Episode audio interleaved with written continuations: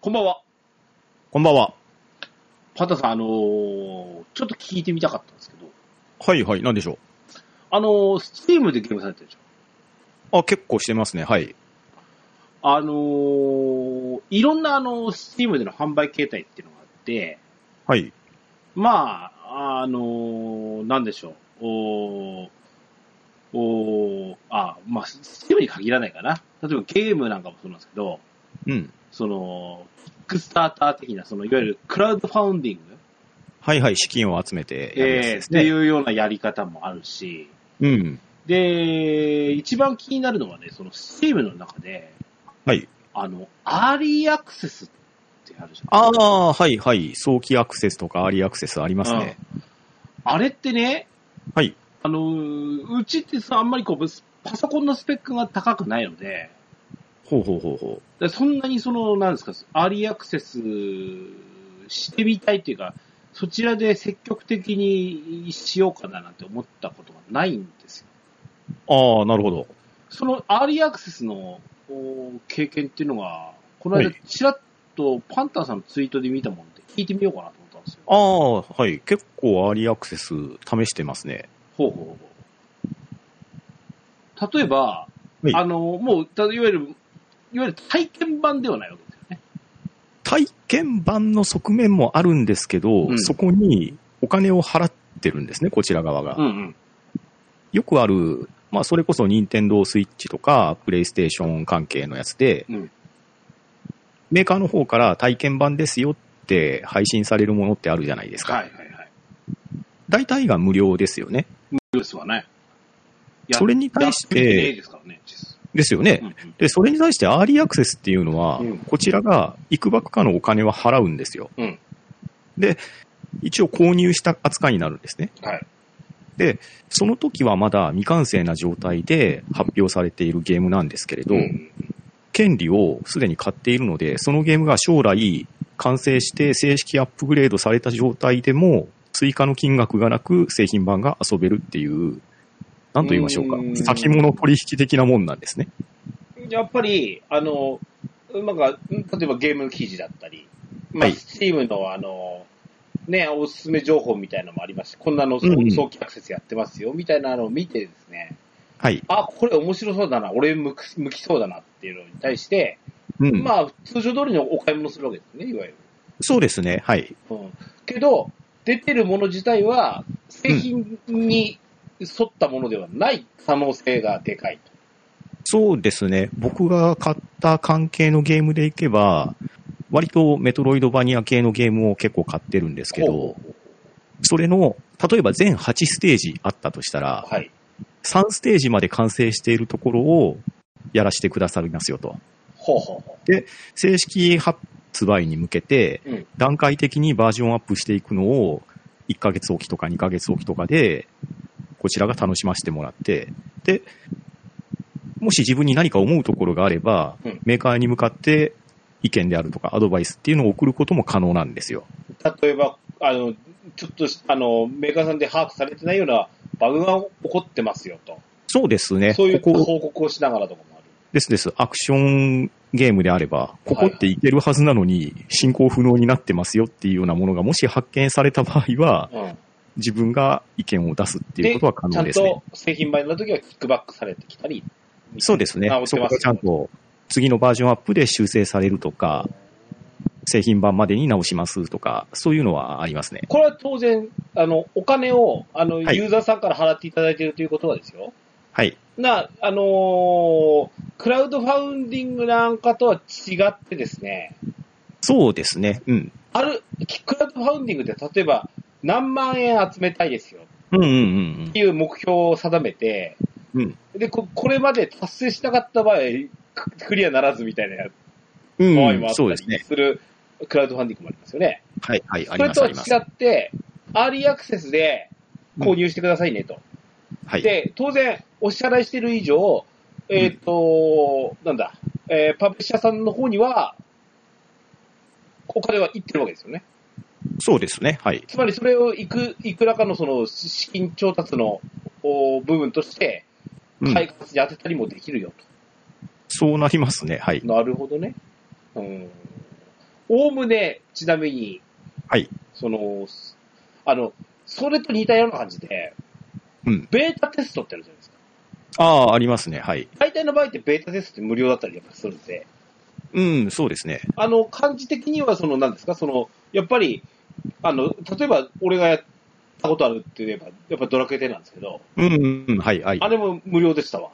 そうですね。僕もベータテストからしましたけど、無料でしたね。で、えーやっぱり、オンライン、あの、あの時なんて、オーグリードと、うん。フクランドのクランド、しかやってはないい、みた一部でしたね。でしたね。はい。で、あのーその中で、あのー不具合の調整みたいなところとか、うん、やりましたね。負荷テストとかしましたテストねと。かしましたよね。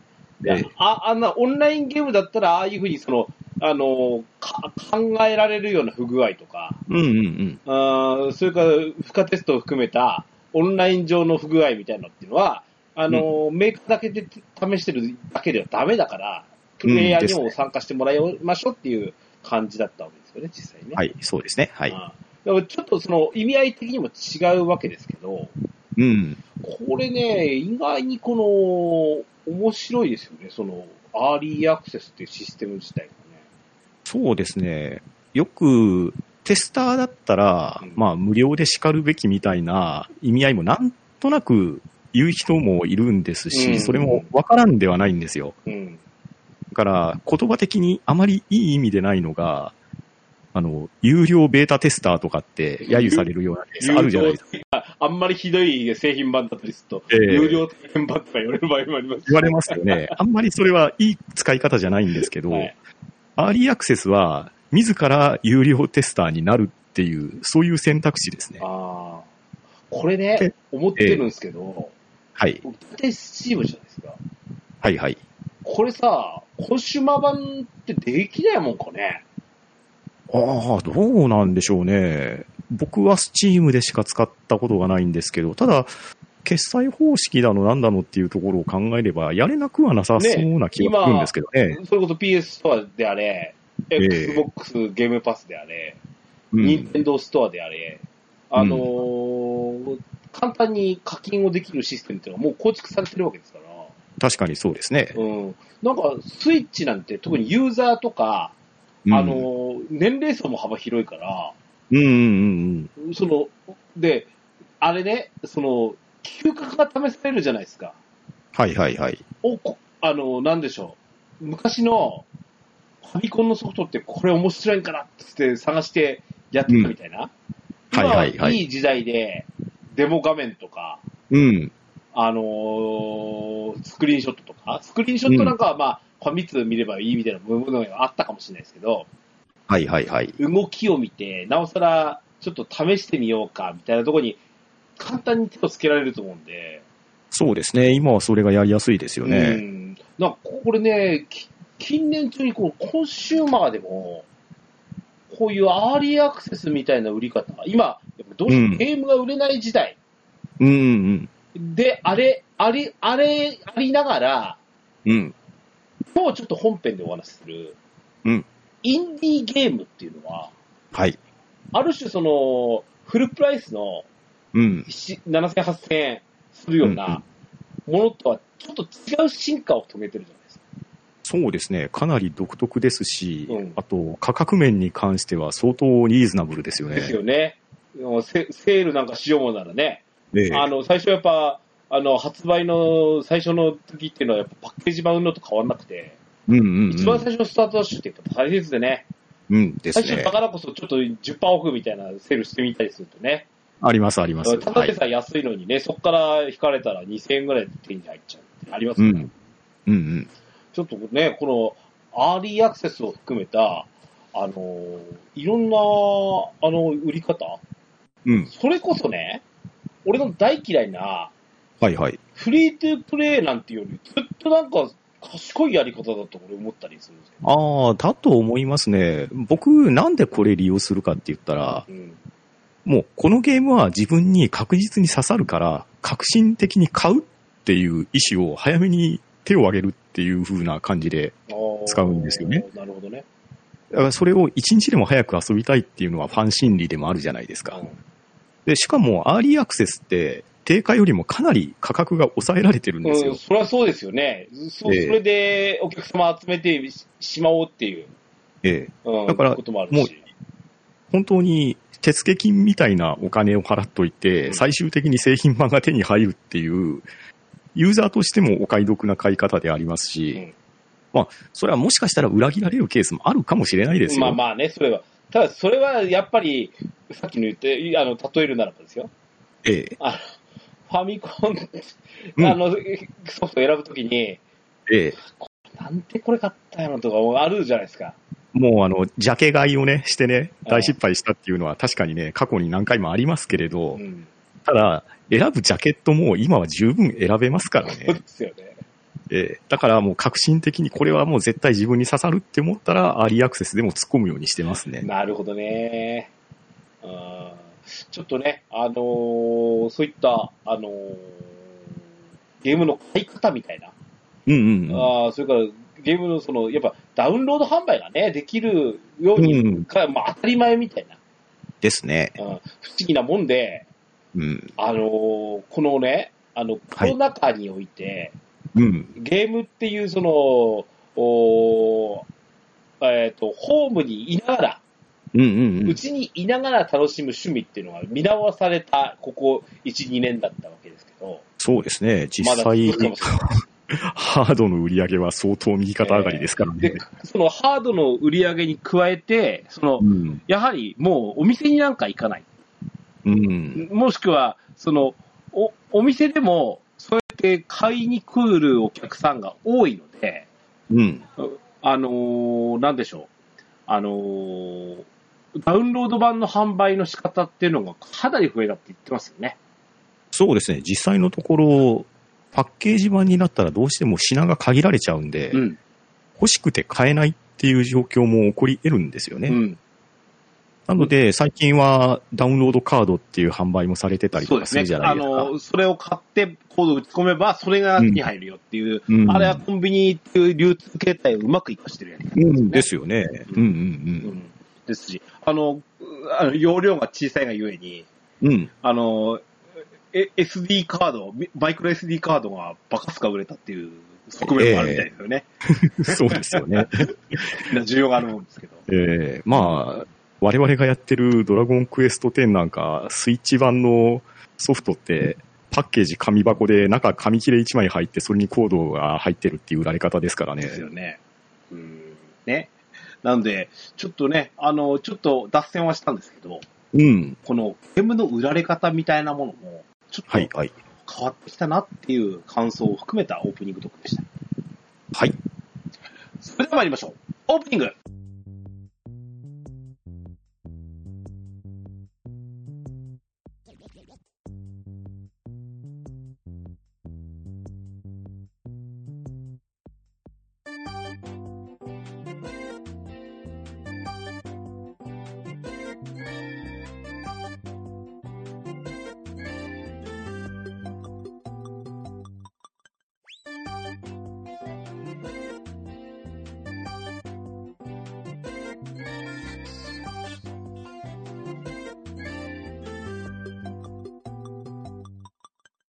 始まりました。DJ ケンタロスのドアチャックレディオ。第343回目でございます。この番組は私 DJ ケンタロスとパンタンが近年両作ラッシュのインディーゲームのプレイをもとにドルアームスタジオキーセーションにアストルティア全土のみならず全国のドラクエ10プレイヤーと触ったことのないゲームファンにお届けしたいゆったりまったりと語り倒すポッドキャストです。改めまして、パンタンさん、こんばんは。はい、こんばんは、パンタンです。はい。そんなこんなでね、はい。今日ちょっと最近我々がハマってるこのインディーゲームお、いいですね。の話をどうしてもしたい。うんうんうん。そんなんすわ。はい。はい。ちょっとゲームの紹介する前に、今日ゲストお二人お呼びしましょう。どちらも2回3回出てもらったな。はい。まずは、えー、とめきちさんです。どうぞ。はーい、とめきちでございます。よろしくお願いしまはい。す。びっくり登場いただきますね。ありがとうございます。よろしくお願いします。お願いします。はーい。もう一方、えっ、ー、と、2回目かな。えー、バッタディさんです。どうぞ。はい、どうも。お疲れ様です。バトラリーです。よろしくお願いします。はよろしくお願いします。お願いします。はい。そんなこんなで今日ね、ちょっとインディーゲームの話をしたいことで、はい。なるほど。うん。うん今日ね、ちょっと先にこう、今日のコンテンツをね、ご紹介しましょう。あのー、全般戦はなんですけど、えー、ハデスっていうゲうんお、来ましたね。おーム。うん。これね、あのー、トメさんも、ダディさんも、プレイされてるということだったので、ちょっと、どんなプレイしてんのこれがおもろいよねって話をしたいなと。はいなるほど。はい。今日はそんなうんのが目的でお二人を用意しました。はい、ありがとうございあまりがす。とうござい実まはす。今日もう一本ゲームソフトを紹介したいと思います。ほうほうほうはいえっ、と、エンダーリリーズっていうゲームね。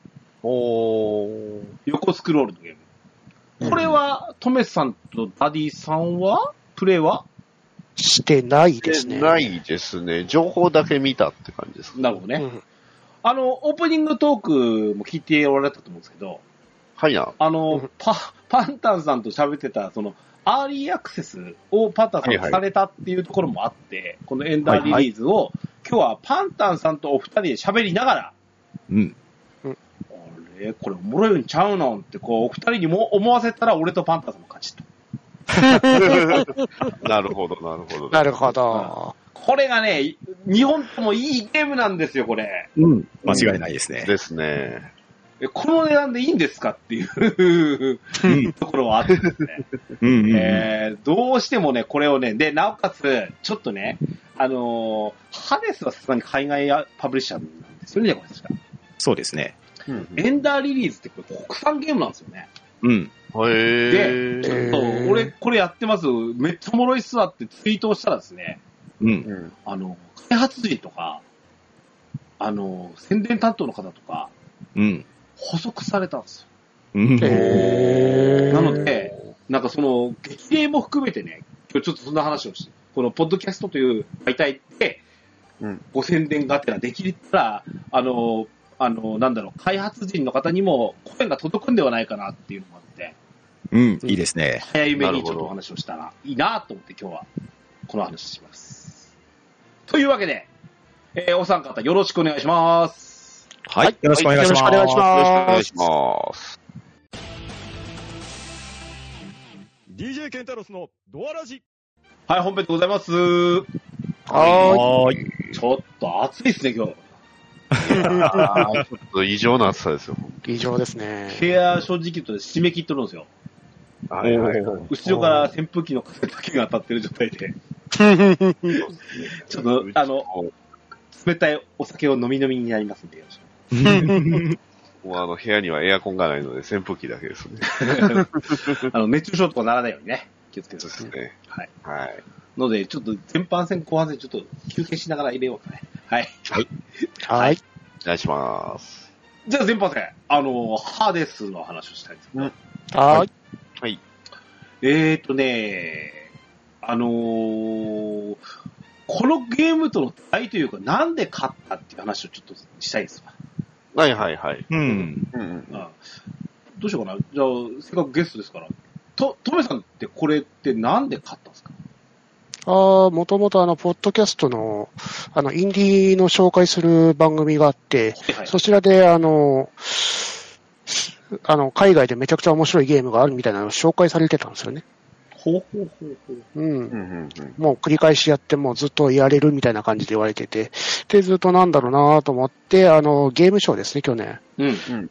で、一気に取り上げられたじゃないですか。うんううんん。で、ああれからもう完全に気になってて、それで買った感じですね。えっ、なと、るほど。メディアはスイッチ版を。あ、スイッチ版買ってま すよ。はいはいはいはい。はいダディさんはあのー、僕の、まあ、フォロワーさんで、まあ、結構海外のね、あのー、関係の方がおられるんですけど、うんまあ、すごい、なんていうんですかね、まあ、女性の方で、えー、まあ、結構これが出た時からめちゃくちゃハマってまして、うん。あの、英語もしっかり読める方なんですけど、このそういう人が、はあいのはいはい。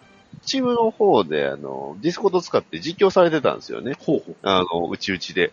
で、それき見てて、わ、めちゃくちゃ面白そうやんと思ったってたんですけど、うんうんまあ、それが、えーちょうど見た頃にあの、スイッチ版が出るっていう情報が入ってきて、うんあ、じゃあスイッチ版待とうって思ったのがきっかけですね。で、待て待って待って待って、ついに来たみたいな感じでまあしなたるけほど。どね。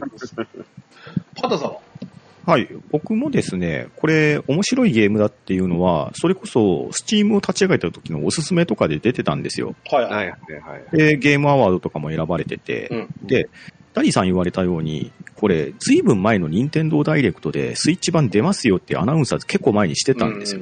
でしたね。でしたねあスイッチでも出るんだと思って、スイッチ版待ってたんですよ。うん。で待ってたんですけど、なかなか出ないなって思ってて、で、スイッチ版の発売が決定したタイミングぐらいで、あの、それまでスチーム版って、販売自体はされてたんですけど、日本語ローカライズされてなかったんですよ。はいはうい。んさすがにこのゲームを日本語なしでやるのは厳しいだろうなと思って、スイッチ版マートをって思ってたらですね、うんスイッチ版の発表がされた瞬間ぐらいに、うんチームはもう日本語テキスト化に対応しましたってアナウンスが入ったんですね。ほうほうほうほう。ありましたね。で、しかもこれ調べたら、あの、有名なインディーゲームのアンダーテールあるじゃないですか。うん。あれをローカライズ手掛けた8の4っていうところが、このハデスのローカライズも手掛けてるっていう話になってへえー、アンダーテールはすごく、おいや僕も最近やったんですけど面白かったんですよ。うん。だから、あ、これなら期待できるなと思って、で、スチームのウィッシュリストに入れて、セールが来るのをまだかまだかって待ってたんですよ。うん。スチーム版が発売されたと同時ぐらいの時に、このスチーム版のハデスのテールがちょうど来てですね、あ、これは買わなきゃいけないと思って、で、バンドル情報を見たら、スチーム版よりも、あ、スイッチ版よりもさらにお値段安くて、サウンドトラック付きのやつがあったんで、うんああーこれはやはりそっちを買った方がいいでしょうと思って、スチーム版のサウンドトラックバンドルを導入しました。うんなるほど。なんかね。あのね、私のその出会いというか、うんうんもうちなみに、大体そこの引き引き込みの情報は3人言ってもらったみたいなもんですよ。はい。俺の場合は。あのードアラジでもその、えっ、と、インディーゲーム会とかもやってたわけなんですけど、はいははい。い。はいはいえっ、と、なんだ、インインディーワールドダイレ、インダイレクトとかをしたりとかもして、うん。その時にもこのハゼスの紹介をしてたと思うんですけど、うん。あのーやっぱ一番気になったのが、あの、去年の暮れのゲームアワードですよね。うん。 2020か。ですよね。で、えっ、と、インディーゲーム部門受賞作品なんですよ。そうですね。ですね。うん。で、あのーん去年とか一昨年とかも見てたんですけど、うん。実はね、なんか、ストア情報には出てくるようなもんなんだけど、うん。全然知らんみたいな作品だったりするのがあって、他はいのはねいはいはいゲームアワードって対策が出るじゃないですか。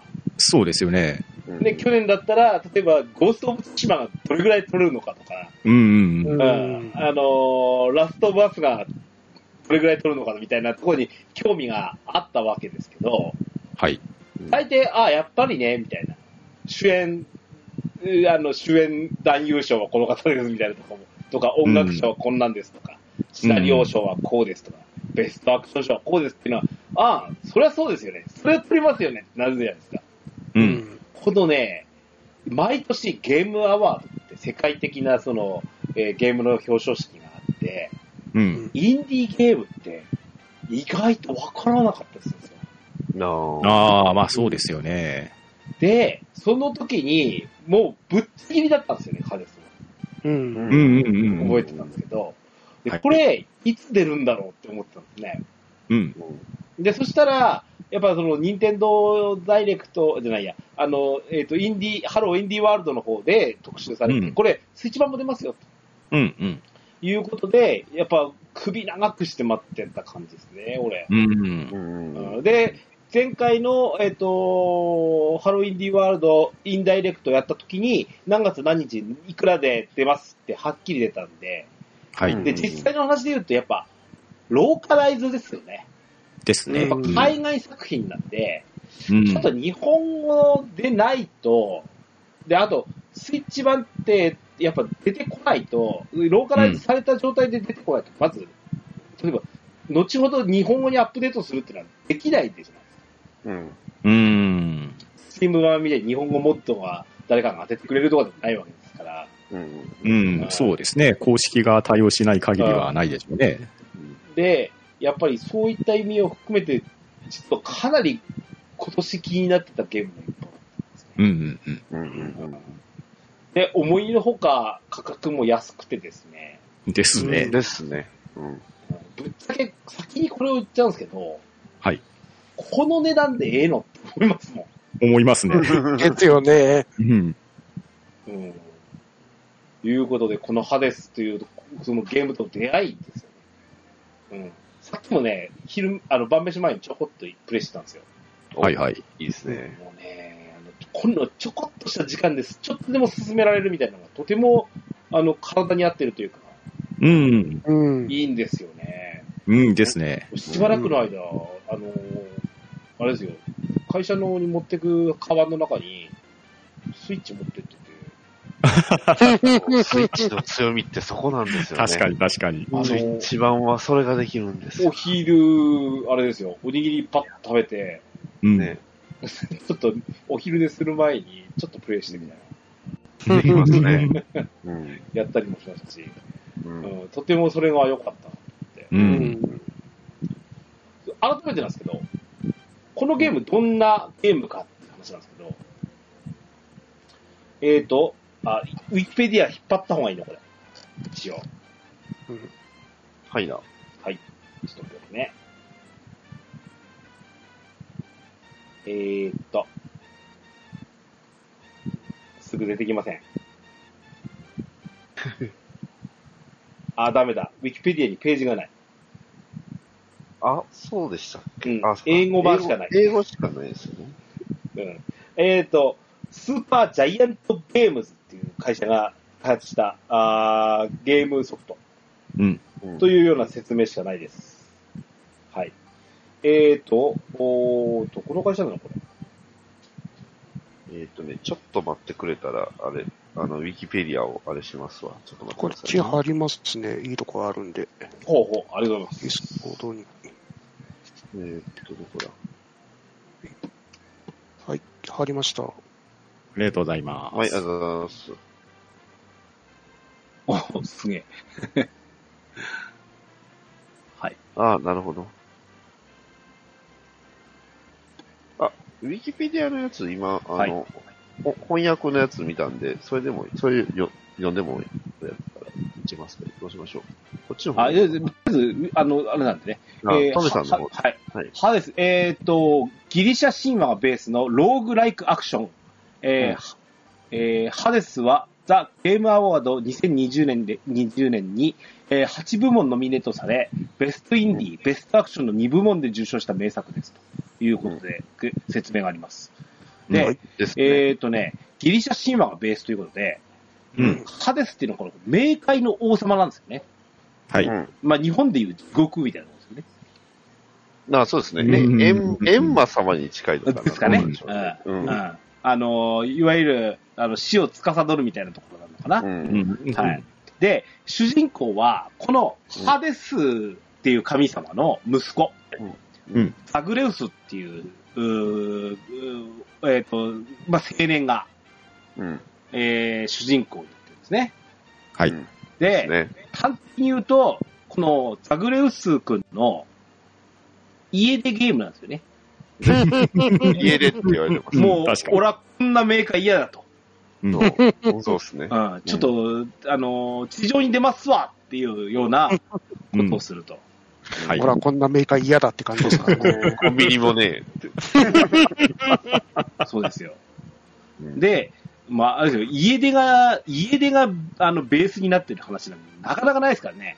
うんそうですあねち。ょ、俺ツイートもしたんですけどね、あの、クッキングパパに出てくる、あの、あれですよ、みつぐくんっていう、まことくんのお友達がいるんですけど、 彼ぐらいしかこう、家出が似合うキャラクターっていないですから と。はい。まあクッキングパパ呼んでない人にはわからんな。はいおこのは、で、このザグレウスっていう主人公の彼に、うん。おお前ね、家出すんのかと。そう。その、ハデス、ハデス神の、まあ、うんお友達なのか、同列に値するような神様なのか、うんあの、聞いたことのあるギリシャ神話に出てくるような神様が、うんお前家出するんやったら助けてやるぞって言って、力を貸してくれるんですよね。そうですね。。ですね。で、力貸しますうね。ん、いろんな、その、なんだ、武器に対する、その、効果をつけていただきながらですね、うん。なんとか、あのー地上に向かって、あのー敵を倒しながうらん進んでいくっていうゲームになっている形ですうね。ん。うんで、基本的には面クリア型ですね。はい。えっ、でと、でそのステージ上に出てくる、えっ、と、敵キャラクターを全滅させれば、えー次のステージに進めるっていう形です。うん。です。ね。で、えっ、と、毎回、えっ、と、その、失敗をした場合は、最初のステージに戻される。さいまあ、あの、なんだ、準備ステージですね。ううんん。。に戻されて、再リスタートする。うんはいこれの繰り返しなんですよ。ですね。うん。で、でえっ、と、やるたんびに、あの、いろんな力を持って帰ってこれることもあれば、ううんん。あ自分のプレイヤースキルが上がることもあれば、ということで、うん繰り返しプレイが要求されるが、繰り返しがあまり苦にならないゲームでもあるんだな。うん。素晴らい。しい作でりの。すね。だと思うねうん。で、あの、で、なんだっけ、ステージもローグライクって言われるぐらいでやって、うん毎回その、そのダンジョンの、あの、仕組みっていうか、えー仕掛けとか、罠とかも含めて、結構、あの、毎回変わるんですよね。ですね。ランダム生成ですうねん。ランダム生成で、要所要所は決まってますけれど、うんそこに至る童貞っていうところがランダムですね。うんうん、だから、ちょっとね、その、明快がステージなんで、ちょっとなんか、おどろおどろしいうん。な溶岩があったりですね、ありましたなねん。か毒の沼地みたいなのがあったりとか、うんうんあートラトラップ的なものがあったりとかっていうのはあるもののですね、うん。意外に始めてみると、 えらくポップなんですよね。ですね。うん。うん、色合いがすごく鮮やかなんですよね。そうですね。ですねかなりビビッドな色が画面構成になってますよね。うんうんうんでね、なかなかこれがね、あの、ちょっと始めてみて、ああ、ちょっと実は思ってたのと違ったなっていう側面も実はあって。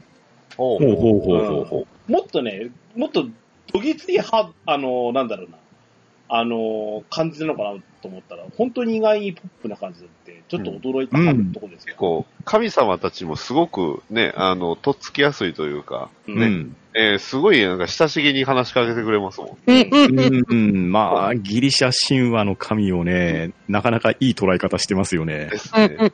性格付けが絶妙ですよね。でですよね。で、やっぱりね、ギリシャ神話の神なんですよね。うん。で、ステージによっては、えらい目に遭うこともありますから、お前大体俺を神驚かせ様たなは、そう、気まぐれすぎるんですよ ね。嫉妬してくるんですよ。そう。自分を信仰してくれる人には優しいんですけど、無視された瞬間牙むきますからね。なんかやられたから、あれって。ぶち切れすぎじゃねってぐらい怒ってきますからね。うんで、ゲームシステムをざっくりちょっと紹介したんですけど、はい。はいな。まずあの、一番最初で、あの、剣を与えてられてるんですよね。うんうんで、最初はもう何も言わず、その剣だけでスタートするんですけど、はじいわじわじわじわ、あの、あるアイテムをこう、そこに費やすことによって、うん。あの、選択できる武器がどんどん増えていく。うん。最大6つでしたっけ6つですね。 6つですね。6つで、さらに1つの武器ごとに3種類モードがあるので、そうですね。はい、はいって書いてましたけど、そうですモードがあるうんので、だから、えー 6×3 で、18種類のその武器種からこう自分で選んで戦うっていう形ですうね。ん。でますね。あ、選択してスタート。うんすねで、えっと、まず剣と、うん剣と、えっと、次、槍、槍です。弓あ、はい槍ですね。うんさっき槍。でうん、えっと、順番からすると次が盾。縦です。な、うんあのーなんでしょう。投げて、投げる盾だから、アルゴス選手みたいですよね。古い。キャプテンアメリカじゃないですね。あ、そういったのは良かったか。うん。まあまあまあ。いや、アルゴスの選手でも通じますよ。通じますよ。 DC の人がいるんで、ちょっとね、その辺は配慮しました。で、あとは、えーっと、ゆ弓、弓弓矢。はい。はいはい。で、次が、えーっと、うん拳、ナックルでナッすねク。ルですね。うんそして、えーっと、銃。ガンはいですねえーこの6種類。え、えうんえ、えらく、あのー神話時代で、あ、そうだよねっていう武器から、ねうんそんなん使うのっていうようなものいあやいい十じゃ分ない大で事です。で、この中からまず好きなものを選ぶと。う。うんん。で、先ほどの道中で会うう、んその、えー神様たちから、その、えっ、と、力を与えてもらって、えっ、と、えっ、と、通常攻撃と、うん。えっ、と、おー特殊攻撃。うん。えっ、と、えっ、と、スイッチ準拠で話しますけど、Y ボタンで通常攻撃、X ボタンで、えっ、と、えっ、と、特殊攻撃。はい。 A ボタンで、なんだっけ、あれは。。マダンですすね。マダンですね。マダン魔攻撃。法。うん。で、B ボタンでダッシュ回避ですよね。うん。はい。うん。っていうように、こんな感じで使い分けるんですけど、武器によって使いやすかったり、使いにくかったうん。り。うんありますね。それぞれがある。うん、で、えっ、と、神様には、その、おーっと、それぞれの、えっ、と、この4つのボタンに相当するものを強化してもらう感じ。うん。うん。例えば、えっ、と、攻撃に、えー、負荷あーさせて、例えば雷を落とす、うんうん。みたいな、ふえっ、と、負荷効果をつけてみたりとか。うんゼウスですね。そうですね。はい。うんダッシュ時に、えーっと、たあ俺今の雷を落とすこともあったりとか、例えば、うんえー突風を吹くような攻撃とか、うんうん。波を起こして敵をこう、はいはいまあの、吹っ飛ばうん、吹っ飛ばすような、ポセイドンの攻撃とかね。はいはい。うん。なちょっと変わったところだと、あの、なえーっと、先に酔わせるとかね、はいうはいはいん。。ありますね。うんあります。魅了をするとかっていうような攻撃なんですけど、うんそういうのを、えーこれまた出てくる途中は、うんと、後半になるとある程度コントロールはできつつはあるんですが、うん。基本は出てくるものはランダムと。ううんうん。ですね。。そこなんですよね。そこなん武です器は選べるけど、よね。うんうん。出てくるその、えっ、と、これを高徳っていうんですね。ですうね。ん。付加、あの、神様たちが付加できる、うー技のことを高徳というんですけど、このうん高徳に関しては、毎ゲーム、ランダムに近いような状態ですうね。んうん。ですあね。る程度、ちょっと二択みたいな感じで選べたりですね。選べなかったって感じです、なの、で、ちょっと、ああ、前回の時あれ使いやすかったな、みたいなのを、うん。こう、覚えとくとか、ね、使い勝手をちょっと試しながらやっていくのが何週かね、続けたりしなきゃいけないところもあるんですけど、うそれん。が意外に面白いんですよね。ですうんですねね。あーそう。意外な組み合わせが強かったりするんですよね。うんそうそうそうそう。うんうん。で、それぞれがね、また、また、あの、例えば神様と会うたびに、あの、強化ができたりね、うん。うん、なんか、なんとかの実食べると強化できるんでしたっけか。そういったものとそうかでね。すね。あザクロの実だったかうら。ん、うん。あれた食べると、そのままその能力のレベルを上げられるし、うん。さらにその能力の中にはあのレア度っていうのがあるんですようね。ん。ですね。うんで、レア度が高いものほどちょっと良かったりする。う。うんんそうその辺が結構やっぱり面白いとか、うんんと、やるたびに全然変わっちゃうんですよね。うんそうですね。結構ね、高徳何選ぶかで戦略が変わってきますもんね。です。ね。雑狙魚っに、そう、雑魚に強い行動もあれば、ボスには強いけど雑魚に弱いとか、うん。うんまあはっきりしてたりするんで、その辺はすごく戦略的かなって。あと、狙ってないやつがなかなか出なくて、仕方なくこれを選んだけど、あれこれ使えるじゃんみたいな感じで、あります、ありあます。新たなあ発りますそうそう発見とかありますもんね。ありますね。ねえですね。で、あの、武器もね、あのーどうしても得意武器って出てくると思うんです。あちなみに、それ聞いてみようか。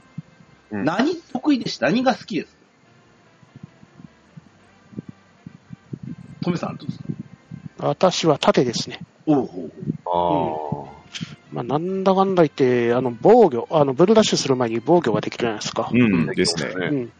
うん。あれがかなりやっぱ強いなっていう。ああうん、それであと、アップグレードかなんかで、ブルーラッシュのチャージ時間を短くするっていうアップグレードがあるじゃないですか。うんありますね。あ。うんうん。あれがあるともう連続であのボスに叩き込めたりできるんで、うん。うん、かなりいいかなっていう。なるほど。うんうんうん。ダジさんはえっ、とね、僕はあの、えー、銃ですね。ほうう。ん。で、銃、まあ、特に銃強いのが、その、えー特殊効力能力を、うんあの、まあ、普通はあの、なんですかね、ぐええーっと、上、上からこう、撃ち下ろす爆弾みたいなのをあ出す。そうですね。うん。ですそれね。が、あの、強化することによって、グレネードにできうる。ん、グレネードになりますね。こうまっすぐ飛ぶグレネードで、しかもそれが、それをその3ウェイとか5、あの5ウェイとか、その、とにかく量を打つようにできたりするうので、ん。うん。これ出来出すと、もう、ステージ始まった瞬間に殲滅してきたりするんで。うん確確かにで確か、そう。で、ボスには近づいて撃てば、その5発分のダメージになるんで。に。うなるん。ほどあねそう、銃はめちゃくちゃ強いな、うん。ですね。うんパンダさん。いや僕もね、攻略してるときはやっぱり銃をほぼメインで使ってました。はいはいはい。あの、3点バーストにしたらね、あ、もう相当連射が効くようになるんで、うんリロードから解放されるじゃないですかそ。う、リロードがいらなくなるんですよね。そう。うんあれはすごく使い勝手がいいですね。強いですしかも方向機を押しながらだと動きながら3点バーストで、うんそうなんですよ。うんだから攻略するには銃かなと思うんですけど、うんプレイ感が楽しいのはナックルですね。わかります。あの、マグネットが特に僕、うん。あと、まあ、通常の攻撃でも、なんと言いましょうか、スタープラチナのオラオラ感みたいなのがあってですね、使って楽しいのはナックルですねい。や間違いなく。うん。うん。人によるんだな、やっぱね。うん。俺もね、実は初クリアは、縦でした。おー。おうん。被弾やっぱ減らさないとって思って。うんはいはいはいまあはい。で、まあやっぱり、その時にはやっぱ、うーいい高徳が詰めたのもあるんでしょうね。うんうんうんあーっていうのもあって、あのー、縦がとても良かったんですけど、ううんん、うん、あのー最初のうち使えたのは槍でしたね。ああ、あうあ。ん、最初、あの、順番からすると、えっ、と、最初の、リホの剣から始まって、うん。弓矢に行って槍じゃなかったっけうんうんうんですよ。ね。あの順番なんですけど、やっぱ槍に行った時に一気になんか前に進めるうん。うんですね。はいはいはい。ようになったっていうのもあって、うんいまだに槍は割と好きですね。うんああ、確かにね。ただ、未だに、あのーラストまでたどり着いて倒したことがないのもやりです。あああ。あ、なるほど。その前かな、ひょっとして。俺、あのーあれかな、テセウスたち倒してないかもしれない、槍で。まだ。ああああー、わかります。はいはいはいあはい。そこは一個、なんですかね、こう、ちょっと壁みたいなのがありうんありまですねうんうん。ですね。なるほどね。これね、でもね、で、その武器も、なんうかん、その武器を使うと、ちょっとボーナスでお金とか、ど。ああ、うんはいはい。うんあの、持って帰ってこれる、ありますよね。あの、ありますね紫のジュエルみたいなやつとか。はいはいはいそこがうまいですよね。うん普段使ってないやつ使ってみるか、みたいな感じ。そうそうそうそう。しばらくの武器が間、ねやっぱ、そのボーナスがつく武器で必ず出そう撃すそうるようにしてましたね。うんしてましたね。ですね。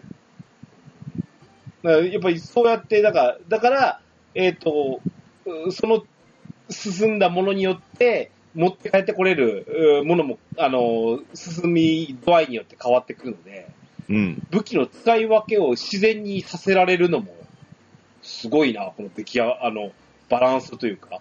うん。うん。本当にクリア目的ならね、自分の得意な武器で行くべきなんでしょうけど。う。うんん。うん。なので、そういう風なバランスも上手だなと思うしね。うんですね。うん。ですね。あとね、これ、地味なとこなんですけど、はい。最初ね、このクォータービューってやるじゃないですか。うん。はいはい。斜めスクロールってやつね。うん。これさ、方向キー絶対間違えるなと思ったんですよ。ああ。はおー俺、クォータービューって言うと、い。ランドスポーカああ、メガドライブね。あーありましたね。ー、うん、のイメージがすごく強くて、確あかのに時に確かに。奥行きとかがすごくめんどくさくて、うん。うんあの、あれはまあ立体構造のゲームだったのもあって、なんか飛び乗れなかったとかっていうの、はいはいはいはい。結構ありました。ああれはやっぱ背が早すぎなんですよ。うん、まあ、あと、あの時代、まだアナログスティックっていうのがセガハードになかったんでそうですね。ね。うん。なるほどね。なので、あの、で、そしたら、これ、いわゆる縦スクロールのゲームとか横スクロールだったら、うん。もしくは完全に 3D 型だったりしたら、これダメだった気がするんですよ。ううんーん。なんかそう感じませんでしたうん、多分これって画面のこのクォータービューの構成っていうのが他のゲームとの差別化がすごくできてると思うんですよ。ああ、う。うんん。どっかで見たことあるゲームじゃない感じありますようね。ん。これで目を引くっていうところもあると思いますし、うん。もう本当にぶっちゃけた話したらですよ。はいはい。これって以前ケンタロウさんがハマられてたデッドセルとやることそう変わんないじゃないですああ、か。そうですよ、実際。ああ。あただ、あれはもう完全に画面の構成的には横スクロールのアクションだったじゃないですか。うん。うん。それがクォータービューになることによって若干立体感が出てくるんですうんようんね。うん。あ。ですね。で、あと、このゲームって画面だけ見たら、やっぱりハデスっていう名前がついてるだけあって、結構重たそうな感じするじゃないですか。ううんうんん。いや、操作したら、もう全然そういうイメージが一新されるんですよね。うんすごくスピーディーなそうそう。すっごアいクションじゃないですかプ。レイしてて気持ちいいっすよね。うん。だから、そのあ、りますよ、ほんと移動の範囲が、こう、疑似的にクォータービューで3次元的な配置になるわけじゃないですか。うん。だから、自分のその疾走感みたいなのがすごく感じられるんですよ。うんうんだから、そのあたりが今まであったローグライクっていうのと、かなり目線も違いますし、見た目も違いますしっていうところも、売り上げとか、そういう評価につながってるんじゃないのかなっていうふうに思いますね。今使ってる武器と、うん。うんその、まあ、高徳のよ、あの、自分が今積んでる高徳の効果と、うんあ、と、その、じゃあ、今使ってるのが接近戦武器なのか、うん。遠距離武器なのかによってるんですけど、こうん。れクォータービューになることによって、あの、うん敵から食らいたくないっうん。うんてあるじゃないですか。じじゃゃあダッティさんが言ってるのは、その、ナパーム、はいはい。爆弾を落とす感じで、ちょっと遠方からドガンドガン入れるとか、マダン先に打ち込んどこうかとか、うん。はいはいはい。あれの、ちょっと、まず、その面が始まった時の、最初の一手目って、パッてわからないとダメだと思うんですよ、あれ。うんですあ、ね。あれが、多分、クォータービューだからなんじゃないかなと思うんですよね。うんうん。絶対、うんあ目に見えて、敵が配置されてる場合と、そうでない場合とあって、うん。うんそ。れが、あじゃあ、ちょっとだけスクロールさせたときに、あ、出てきた。あ、こあこれの敵かってなったときに、戦略変えるじゃないですか。ですね。あれができるのって、多分このクォータービューだからだと思うんですよね。そうですね。やっぱりその箱庭感っていうのが感じられるのが大きいと思うんですよね。うん限定空間が横にペタッとした一枚絵とうん立体的なクォータービュートって言ったらやっぱ奥行き感があるんで、うん。やっぱりその敵が配置されている意味であるとか、うんあと敵だけじゃなくて障害物とかトラップとかもあるじゃないですか。そうですね。罠がね、すごく大事なんですようね。ん。うん。で、罠が敵になる場合もあれば、うんもうすごい味方になる場合もある。そうそうそうそうそう。うんそう特に吹っ飛ばし攻撃とかがあれば、もう罠に罠にはめまくってもう倒したりとかが、うん普通になってくるんで、その辺ができるからこその、このクォータービュー、まあ広いから、で、キャラクターでもちっちゃいけど、うん。すごく、あの、工夫されてるんですよね。ああの、されてますね。デザインもですし、あと色合いが多分いいんだと思うんですよう。。うんんあ溶けの、込まないっていうのがね。そうですね、主人公だけあの、足があの燃えてるじゃないですか。うんん結構あれが割と地味にじすごく大事なのかなってね。うんうん。うん。お父さんも燃えてます けど。そうそうそうあのあたりが結構こう、あ自分で動かしてる、自分の位置っていうのをまず見失わないうな。んそうですそこうんね。なにごちゃごちゃしてるのに、まあごちゃごちゃって言うと悪い言い方ですけど、こんなに派手派手しいのに全然自分を見失わないっていうのは、これは結構すごいなって思うデ。ザインうんのですよね勝ちですよね、これね。うんうん。なもうな正直ね、だから、ゲームアワード取ったっていうのは、うん。よほどなんだなと思う反面、うん反面なんですけど、これね、やっぱプレイして思うのは、うん文句がねえなって思っうん、そうそうそ出てう。るんですよ。こういうゲームってなかなかなくないかなうん。文句の付けどころがないっていうのはまさうに、ん。あとあとキャラクターもいいんですよね。うんデザインもめちゃくちゃいいしそうそう。うん。慣れてくるとセリフもぜひね、あの、ゆちょっとずっと見ていきたいという。うん。うん。これすごく大事なんですよね、セリフって。セリフはすごく大事ですし、はい多分、このセリフのローカライズってものすごい作業してるんだと思うんですよえ。げつない。いや、ススチスイッチ版が遅れたのもわかるんですよ。うん。うん。一周するたびにキャラのセリフ変わりますもん。そう。そうそうそうほぼ一緒のこと言わないんですよね。言わないい。ですね。行動によって、だからそう、ステージの行動によってキャラクターのセリフが全部変わっちゃうんですようね。ん。だから多分同じセリフが一つもないから、これ、とあるキャラ好きになったりしたら、う多分んスクショの枚数が半端なくなりますうん。ね。うん。うん。うん。で、やっていくたびに関係性も変わったり、プレゼントもできプレる。ゼントをね、たくさんあげるんこれ大事ですよ大事ですね。本当にね、プレゼントを渡すと、態度が結構変わりますもんね。あからさまに変わりますよね。いやー で、それを見るためにまた家出をして素材を集めてきてっていう。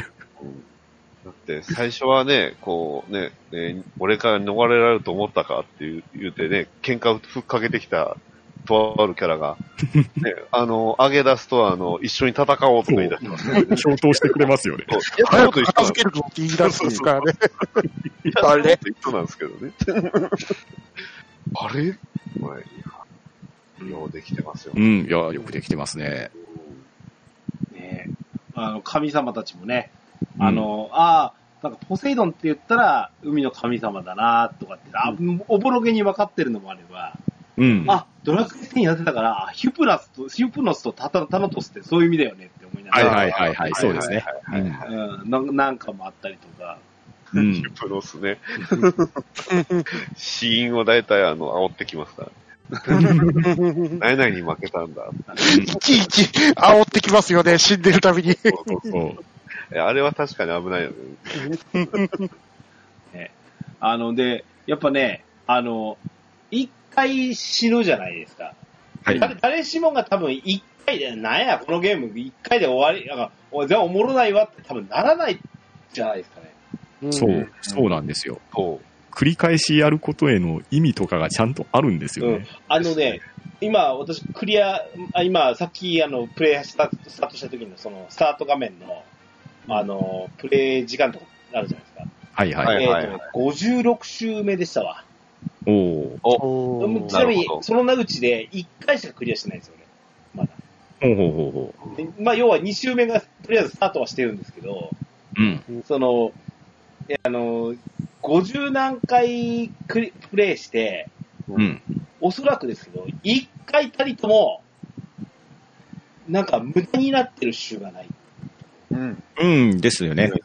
うん。うん。何かし、何がしか必ず持って帰ってきて、うん。あのー次の週に役立てる何かに、例えば、うんあの、紫色の、あの、お金に相当するもの、はいはいあはい。ーを使って、かよ。うん、鏡を使って強化、強う化するんんですそねう。ですね。うんうんちょっと、えっ、と、すごくちょっと回復手段が足りないんですよね、このゲームうん。はいはいはい。だか、ら、一撃を食らわない努力をするのと、うん。うーん、回復だったら回復の手段をちゃんと講じておくこととか、うん。こういうことをちゃんと踏まえてプレーをするみたいなことをしなきゃいけなかったり、うんうんうん。え何回か死んでも大丈夫なようにするとか、さあ、そうですね。ねうんう。そういったものに対して、その、周回を重ねることによって、その、うんえー何回も、あの、復活できるように、うん。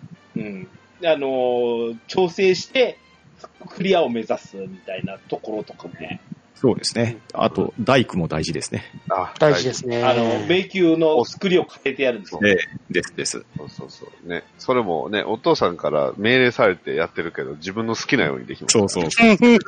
むむしろ、こう、家でのお手伝いみたいな。うん。あとは、あの、地獄の沙汰も金次第じゃないけど、お金大事なんですよ。大事ですね。あれ面白いですよね。あの、そ一回の潜ってる間にしか使えないお金と、そう。そうそうそうそう。ちゃんと戻っってきた時には、あのー所持したまま持って帰ってくるお金と違いがあるんですよね。違いますかうらんね。そう。だから、お金はもうできるだけ使い切れないといけうない。ん。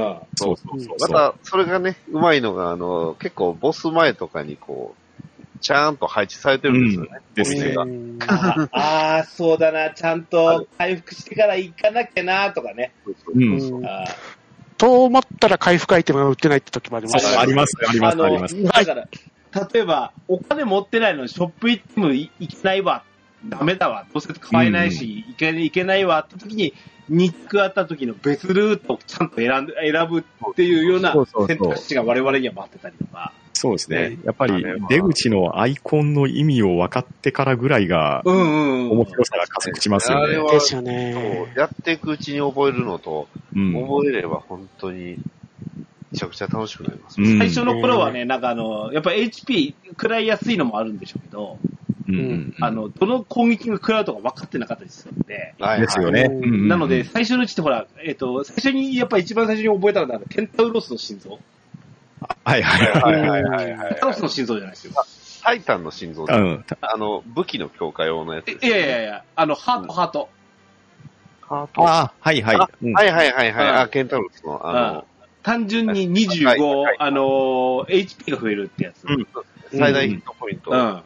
と、あと、その分回復。うん。うん。そればっかりに固執すると、うん。あの、今度、武器の強化が大してなくてね。そあれう。そうなんですよね。うん。うん。あとね、鍵を取るか、い きあの、他のアイテムを取るかっていうので真剣に悩んだりしますそうそうね。そう。この週はもう、鍵を取ると決めたら、鍵を取り続けるみたいなうん風に割り切ってプレイをするとか、そうそその次々鍵が出ないとかね。 う。うん。ありますけど、うん、なんかそういうなんか選択の連続とかもあって、う。うんんうん、なんか、あのね、ハマってた時のね、ややり、やり方がすごかったのね、プレイのう。うんんああのの、うん、わかりますよ、すごくうん。あの、どうしても、なんですかね、一回死んで、うん。あの、準備するところに行ってるうちにうん、考えちゃうんですよね。あの、セリフ読みながら、次こうしよう、ああしようって思ってたら、また次行っちゃう。 うん。あですねう止まらなくなるんですよ。止まんないですよ大ね。事です。それあるあるですわ。あの、うんね次の、これで終わったらやめようなんですよ、基そう本。そうそう。そうそうそうそそのう時。点で実は12時なんです、俺。もう寝なあかんのですよ、次の仕事のためにね。次の次の日の仕事のためには12時には寝るって決めてるんですよ。で、うんそう、12時のタイミングで、あのー、死んで戻ってくるわけですよ。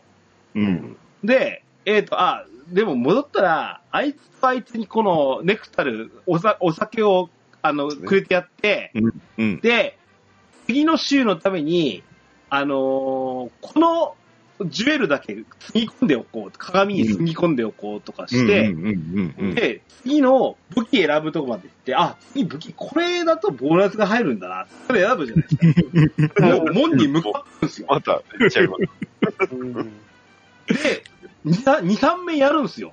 だから2、3面だから5分で終わるよね。うん。うん気づくと、最初のステージのボスまで行ってるんですよ。うん。もうそんな日が何日続いたでしょうっていうぐらい。うん。わかりますよ。だからね、やっぱ寝る前の一家では怖いんですよね。怖いですよ。そのね、そのね、ちょっとした時間にできるっていうのも怖いんですよ。です怖いでねす。ね。うんうんうん次のボスまでね、とかね。うんうん。でもね、これ多分、スムーズに進めるようになると、だいたい30分で各ボスぐらいまでは到達そうですね。いけますね家。はい。家出まで、僕が初めて行った時は、あの、クリアタイムが29分49秒。ああ、やっぱり30分ぐらい。うん。うんですね。これが確か10でやったと。まあでもこれもかなりいいのがもらいましたね。そうですね。白い区2つに、あとデュオとかもありますもん。ああね、神美容様の大切ですもんね。神様同士の組み合わせで、あの、デュオってなってくると、これめちゃくちゃ強くいいんですよね。うんうんうんうんうんこの辺がやっぱ組み合わせがすごくうん。大事なんで。うん。あとはあの、ね、えーカオスですよね、問題は。カオスを、カオスをどう使うかって、これもカオスを手を出すかどうかが非常に考えるんですようね。ん確かにそのうちはね、あの、最初のハートをいくらか消費して、うんそうううんん。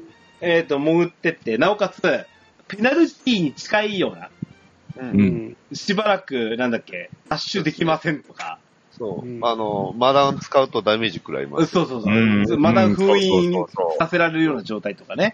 そう。うんあとはお金がもらえませんとかありますからそうね。そうああ、ありますね。代わりにこれをすっかり忘れて、お金、あのー、ルームに入って、金増えねえ、あっていう。か代わりに、えっ、と、3ステージ後まになると、その呪いが解けるので、うんその後は逆にあなたに、あの、えー効果をさらに付与しますみたいな。ですね。うんう結ん構強くなるんですよね。そううん強いですもんね。その辺のね、その、やっぱ、自分たちに選択を与えられるみたいなゲームじゃないですか。うん。うんあのあのね、ほんとびっくりするぐらい、この麻薬みたいな、うん。わかります。そうそうそうう。そう。やめられなくなります。もううん10周超えたあたりじゃないかな。あ、これ、いい買い物したなって思ったの。うんうんうんうんうんうんその頃だったもんね、やっぱ、おお昼もやろうって思っああ、はい。うんそう。そこがね、スイッチ版のやっぱ強みですよね。強いですね確か携帯でできるって確かにすごうい。ん。うんたの。これ PS4 版も出てるんでしょあ、えっ、とね。えっと、まもうちょっとですね。あ、ですねまだ出てないんだ。はい。 2月には出るのかな、はい中旬ぐらいちゃいました。これね、ぶっちゃけセールまたんでいいんで買ってくださいですよ。うん。ですね。そうですね。うん。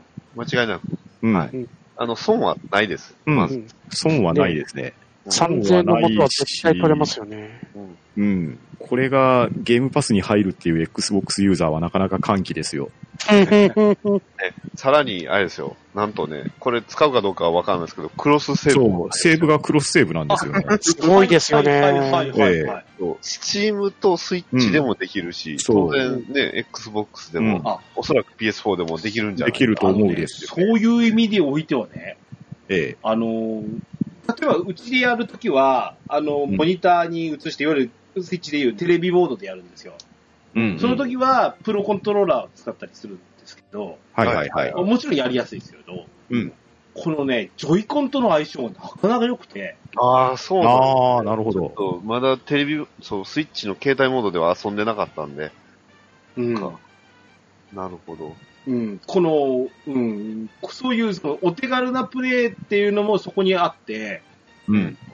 うんちょっとおひあの晩飯前にちょこっとやるとか、っていうのがうんうんうんすごく向いてる感じかな。ああ、なるほど。区切れもつきやすいじゃないですか、そのこの面終わったらで、とりあえず決断するとかっていうのもできるし、うんうんうんうん。そういう意味でも、あの、うん、そういうようなそのプレイスタイルなんかにも合ってるなぁこれって思って、うん。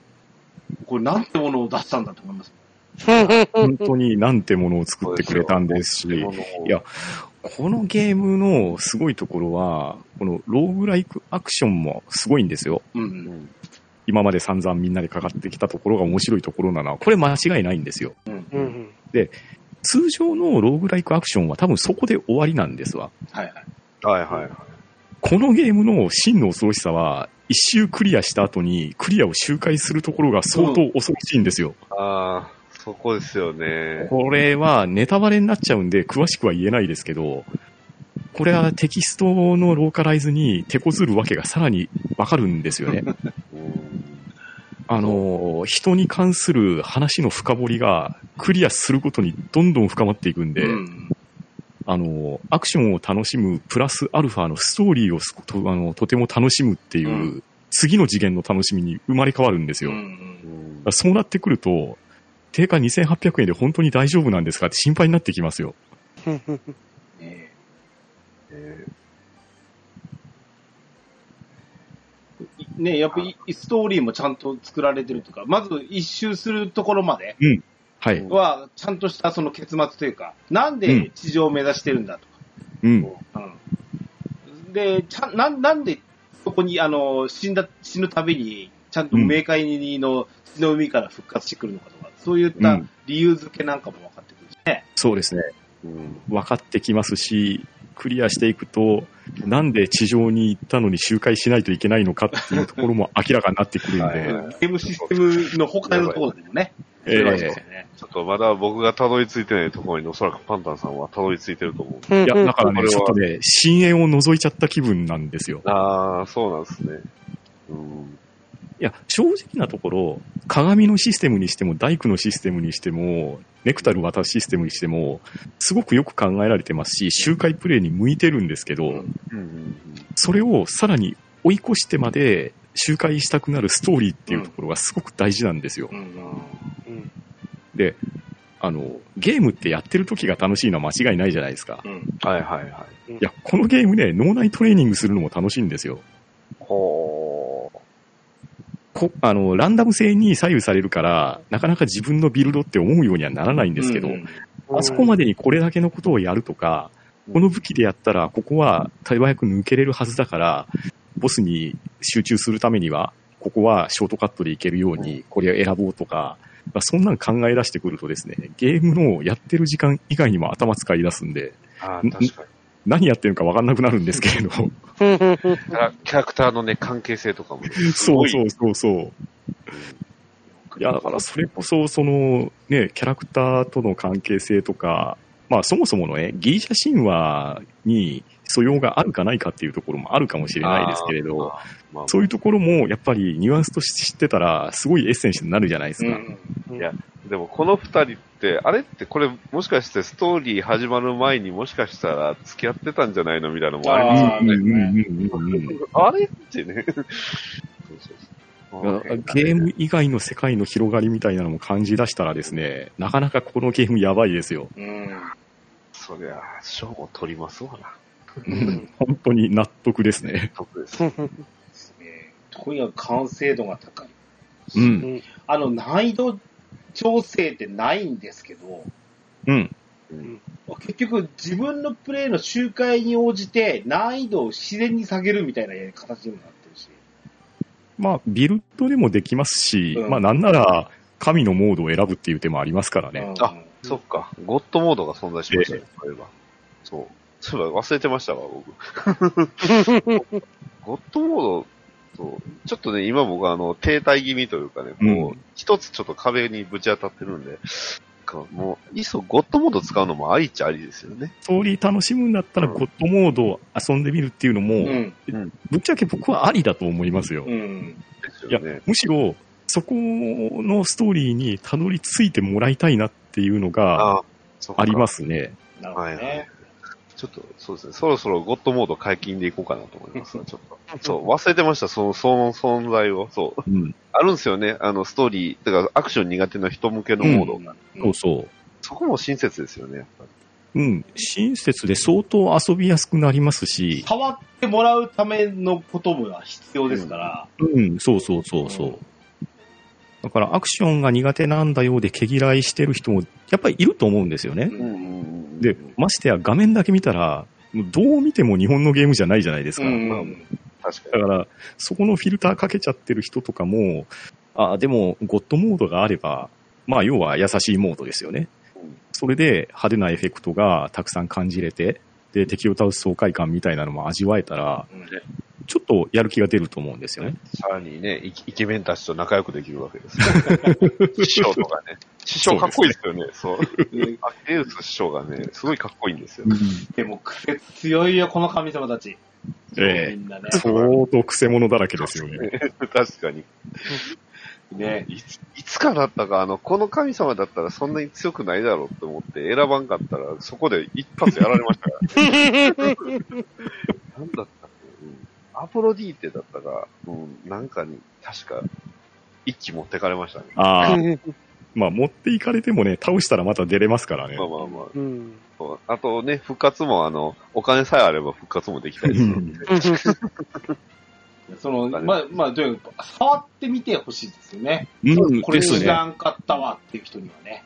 うんあの、ねこのゲームは、動画を見るよりも自分でプレイした方が絶対楽しめると思うんですよ。うんですよね。動画見てると割とね、わかんないです。うん。うん。であも、の、操作感がいちいち納得するんですよ。うんせうんうんなんか自分で本当にこのキャラクター動かしてるんだなっていうのがダイレクトに伝わってくるんですよ。そうですね。あ、俺失敗したなっていうのも感じますね。そうそうそう、そうなんですよ。なんで死んだかわからないじゃなくて、うん。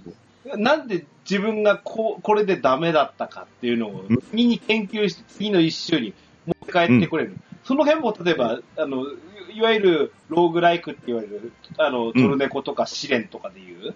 うんん。ところのその自分が次の週に活かせるその知識みたいなのを持って帰ってこれるのもありますし、うん。うん。そういった意味でもね、本当なかなかいいゲームに出会えたなと思いますよ、うんうんこれで俺、すねちなみに今年、うんもうまだ半年ですよ。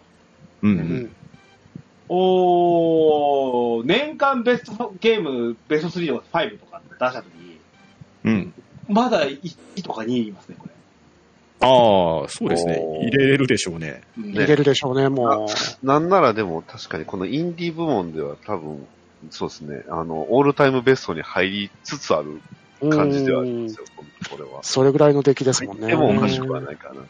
うん本当、ただの神ゲーっていうのは確かにそうです。神ゲーの いろいろな意味で。嘘、嘘偽りなく。いわゆる神ゲーですね。確 かに。まさに、神々のゲームですからね。そそんな、えっ、と、第1本目は、はハいデスを特集いたしました。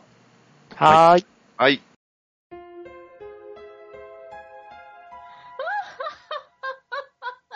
ドワラジーはい、後半戦。はい。もう一本、はいうんエンダーリリーズっていうのをお勧めします。おー。はい。おーこれも、ですね、あのー、任天堂の、その、インディーゲームのね、紹介されてるやつで、 うん。えー見てて、これはですね、えっ、と、これは、えっ、と、ダディさんと留吉さんはや、プレイされてないと。やってないですねやっ。てないですね。で、パンタンさんは、実はは、いその、オープニングトークでお話しした、アーリーアクセスでプレイをされてる。そうですね。アーリーアクセスからプレイしてますね。で、これがまさに、その、全、えー、8面、10面、はい。あるうちの3面ぐらいまでが、そうですね。4面の入るところまでで、ここまでしかアーリーアクセスでは遊べませんっていう表示が出てましたね。あー、なるほど。う。うんんちなみに、俺、そこまでを知ってるからですけど、はい。かなりプレイできましたよね。 相当遊べますよ。ですよね。今、面って言ったけど、全部繋がってますもんね、これね。繋がってます、繋がって。要は行けるエリアがうんあるボスを倒したことによって得広がっらていくれるスキルで広がっていくって感じですね。ねはいはいはい。あの、いわゆる、うんと、メトロイドバニアってやつですよ、うんそうです。ね。メトロイドあ、そうか。横スクロールうんうんの。うんで、えっ、と、主人公はリリーズ、リリーっていう女の子うん。うん。で、えっ、とね、白い、白、白巫女と呼ばれてるんじゃないか。そうですね。白巫女うんで途す中ね。で白巫女っていう、よく言われるようになってくるんですよね。はい。この女の子、無口っていうか、もう喋れないんですね。うん。うん。で、か彼女が攻撃をどうするかというと、はい。まず最初の初期状態は、うんえっ、と、黒吉と呼ばれる、白巫女に対して黒吉と呼ばれる、資料みたいな、うん。剣士が、いわゆるスタンド状態で作るんですよそうですね。で攻撃ボタンを押すと、彼女が攻撃をするのではなく、うんボワって出てきた、その黒吉が切ってくれるんですよ。そうですね。あーなるもうほど。本当に倒すのは俺のスタンドだってやつですよ。すごい、めっちゃダークなんですよね。そうなんですよダークファンタジーですね。うんあの、大体の、さっきあの、ド派手なイメージの、あの、うんハデスに対して、今回のうんエンダーリリーズに関しては、かなりモノクロを意識した感じの、うん。あのー白と黒がベースの色調のゲームになってるんですよね。そうですね。うんあのー、ハデスも綺麗なゲームなんですけど、綺麗の方向性が真逆ですね。あーうんちょっと雰囲気があの、ソルトサンクチュアリそうですね。ソルトサンクチュアリーみたいな感じを想像してもいいと思いますね。ね。うん。だから、バニラウェアが作るようなゲームを想像してもらったはいら、はいはういんはいはい。画面のイメージはつきやすいと思いますね。うん。確かに、キャラの大きさの感じも確かに雰囲気はそうですよね。うん。うん。で、ゲームが進むと、どんどんどんどんこの資料に、の、いわゆる武器に相当する部分とかが、あうの、んスキルとして加わっていくんですね。うんそうですね。で、それによって遠隔攻撃、いわゆる、あの、飛び道具のナイフだったり、広玉だったりみたいなの出すことができたりもしますし、うんその時に、なんか、色が加わるんですよね。やっぱ、広玉だったりすると。うんうんその時にそのやっぱ、黒だから、際立って綺麗に見えるんですよ。うん。あうーん。あの、やっぱ、この設定がね、入り口がすごくき、あの、良い、いいなって思いました。ちなみに、こはのいゲームなんですけど、うんあの、インディーの番組を見てて、はいうちの息子がプレイしたいって言ってたんですよ。ああ、わかる。わかりますよ。えわあ、俺なんかこれすごいそうだなって言って、うんうんうんで、えっ、と、ハデスより、4、5日前だったんじゃないかな。ーうんうん。確か2日ぐらい前ですかね。うん。な、今週こんないいのが2本来るのみたいな。うん。息子がプレイし始めて、うん。やっぱめっちゃおもろいって言って、俺うがんその後追っかけるように始めたんですけど、俺もハマってしまいまして、ようできてるなぁと思いました、これ。うん。うん。で、正直、難しいっすよね、これ、ゲーム。うん。えかなり難しいと思いますなねる。ほど。その辺もやっぱり、どっちかというと、あのね、ダークソウル系というか、あっち、ああいう感じなんですかね。ああ、確かに初見殺し的なところもありますね。うんはいでそれに対してちゃんと見極めをして、あの、うん例えば、それに対する、あの、あの、自分のその、資料でスキルをつけて、うん。今可能な限りの攻略を考えて、うん。あの、買ってるようになった時に気持ちよさみたいなのは、そおう。そらく、はいわゆる最近でいう死にゲーって呼ばれるやつだよね、ダークソウルとか。うんはい、はい。あの手のもの、えー赤色とかね。うんああいったものに近いようなも 2D のゲームな感じはありますようん。ですね。ね。うん。ですね。あの、雑魚敵もね、最初のうちすげえ強いんですよ、こうん。強いですし、数の暴力にやられやすいですれ。ね。うん。絶妙にいやらしい配置するんですよ、これ。ええ。うん。なので、なんか、じゅその、あの、そこの次のフロアに行きたい、探索をしたいのに、ので、安全に探索をしたいのに、で、うん。あの、てここのいる敵は全滅させてからいろいろ動きたいうんうんうとん。思うのに、雑魚にやられるとかね。そう、あります、あります。う。うんんうんそこの道中でやられちゃうとか、うん。ありますし。うん。これがね、なかなか、うーアクション苦手だとちょっとしんどいかなと思う反面、なかなかなこの、ここれまたね、さっきのハデスと一緒なんですけど、触ってて、気持ちいいんですよ。そう、そうなんですよう。んボタンの割り振りとか、うん。えっ、と、なんだっけ、えっ、と、基本的にさっきの、あの、ハデスと一緒かな ?B ボタンジャンプ。はいで、攻撃のスキルが、えっ、と、XY、A にそれぞれ3つ振られてるんですけど、うん。うん。うん、例えば、どの攻撃を自分がそのメイン攻撃にしたいかとかも設定できますし、そうですね。うん。あと、R ボタンの回避 R2 で回避そうでですすかね。ね。でまあ、スイッチで言うと、ZR ボタン。うん R。で、えっ、と、回避するんですけど、ほぼすり抜けられるんですよ、相手。うん。これの、あの、絶妙な感じ。あーうん。敵が大振りしてくるときって目がピカッてなって、俺攻撃しますよっていう顔をするんですよ。うん。うん。うん、それで、ちゃんと振りかぶったときに、すり抜けて後ろに行くとかっていうことを最初に覚えさせられるんですけど、そうですね。その辺がね、とても上手かうん。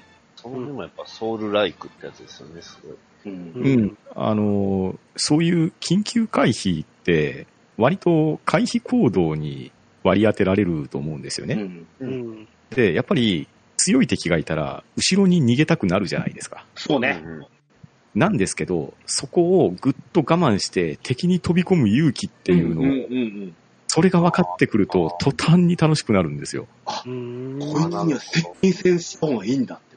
うん。すげえ怖いから、距離取ろうと自分もするんですよ。そう。ほんなら、実は接近戦挑んだ方がめっちゃ楽だったりする。そうそうそうう。んロックマンとは違うんですね。距離距離取って違うんですよね。スキルも自分の任意のスキルを触れるんですね。ほううんよくあるアクションゲームって、通常攻撃、まあ、例えば剣を振るとか、そういうのは固定されていて、残った2つを選んでくださいよ、みたいな、そういうのがよくあるんですけど、3つの攻撃手段にどのスキルを振ってもいいんですよ。ほう。で、その3つのスキルを2パターン組み合わせることができて、R ボタンを押すことにそのパターンが切り替えれるんでいすわゆね。る A 装備と B 装備を切り替えられる。そううん、ですへーで、その A 装備、B 装備をうまい組み合わせにして、その、まあ、都合6つのスキルを切り替えながら敵に対処していくとかいうのを考え出すと、これまたね、頭の中にアドレナリンが出てくるんですよ。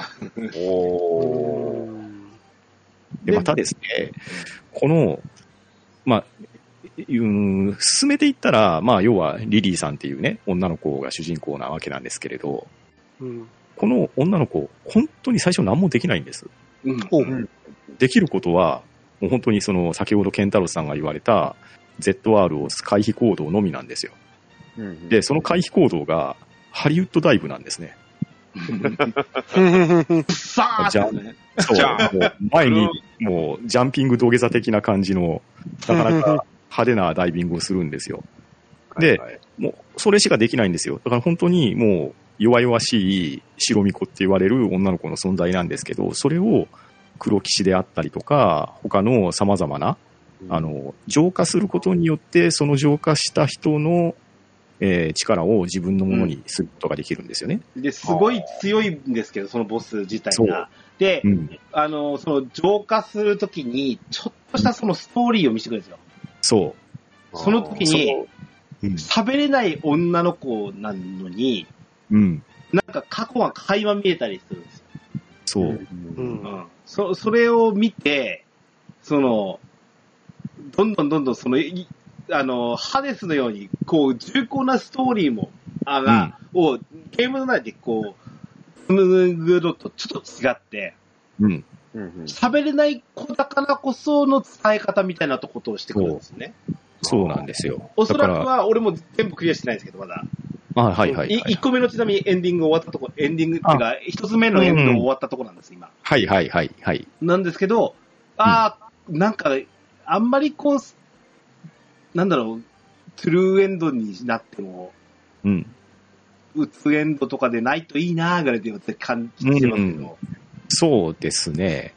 まあ、あの、話の展開とか、その事細かな設定とかっていうのを全部ぶっ飛ばして、すごく乱暴な発言をするとしたら、ニーアオートマタやってる感じがなんとなくしますよ。あーあー、これは、やばいですね。勝ったらハマりますね。いや、ラディさん絶対好きなタイプの話だと思うんですよ。好きなタでイプ、の話ですよあ、の、テキストは全くないわけじゃないんですよ。うん。うんあの、いろんなところにアイテムが落ちてて、そのアイテムを拾うことによって、すごく短い文章が出てくるんですね。で、うんその文章を読むことによって、あ、この裏にはこんなことがあったかもしれないっていうのを自分で想像で保管していくんですよ。あーで、その各場所場所にいる、いわゆるボスキャラの扱いの人たちっていうのは、もともとは、その白巫女を守るためであったりとか、その地域を守るために正義の行動をしてたはずが、なぜか行き過ぎてしまって、思いが強まって、ボスキャラ化してしまってるっていうような。でしたっけ汚れたものとかで獣って読むんですけど、そうですね。なんか魔性みたいなもので、うん、多分やられたんでしょうね。そうですね。それでよって魔物化してしまったみたいな。うん、感で、じそれを倒すことによって、浄化をすると、うん浄化をするっていうことはですね、その人の、要は、つきものですね、悪い汚れを自分が白巫女として吸い取っていくんですよ。うんうんうんそうしていくと、白い巫女だから、基本、このグラフィックもし見れたら見てもらったら、真っ白い女の子なんですけど、あーですね。ストーリーが進むことによって、髪が一部ちょっとずつ黒くなっていったりっていう、おすーごいへー深い演出があってですね、これこのままいったらやばいちゃうのみたいな、ん。そういうなんか心のどこかにざわめきを感じながら先が気になって、ついついやってしまうっていうような、そういうアクションゲームとは違うストーリー性もあるんですよね。うん。うんうんうんうんうんうんで、あの、でメトロイドバニアであるように、うんうんあの、マップ上に、うん今現状どうしても進めない仕掛けとかあるわけですよ。そう、そうなんですよ。これがね、本当にうまく作られてますよね。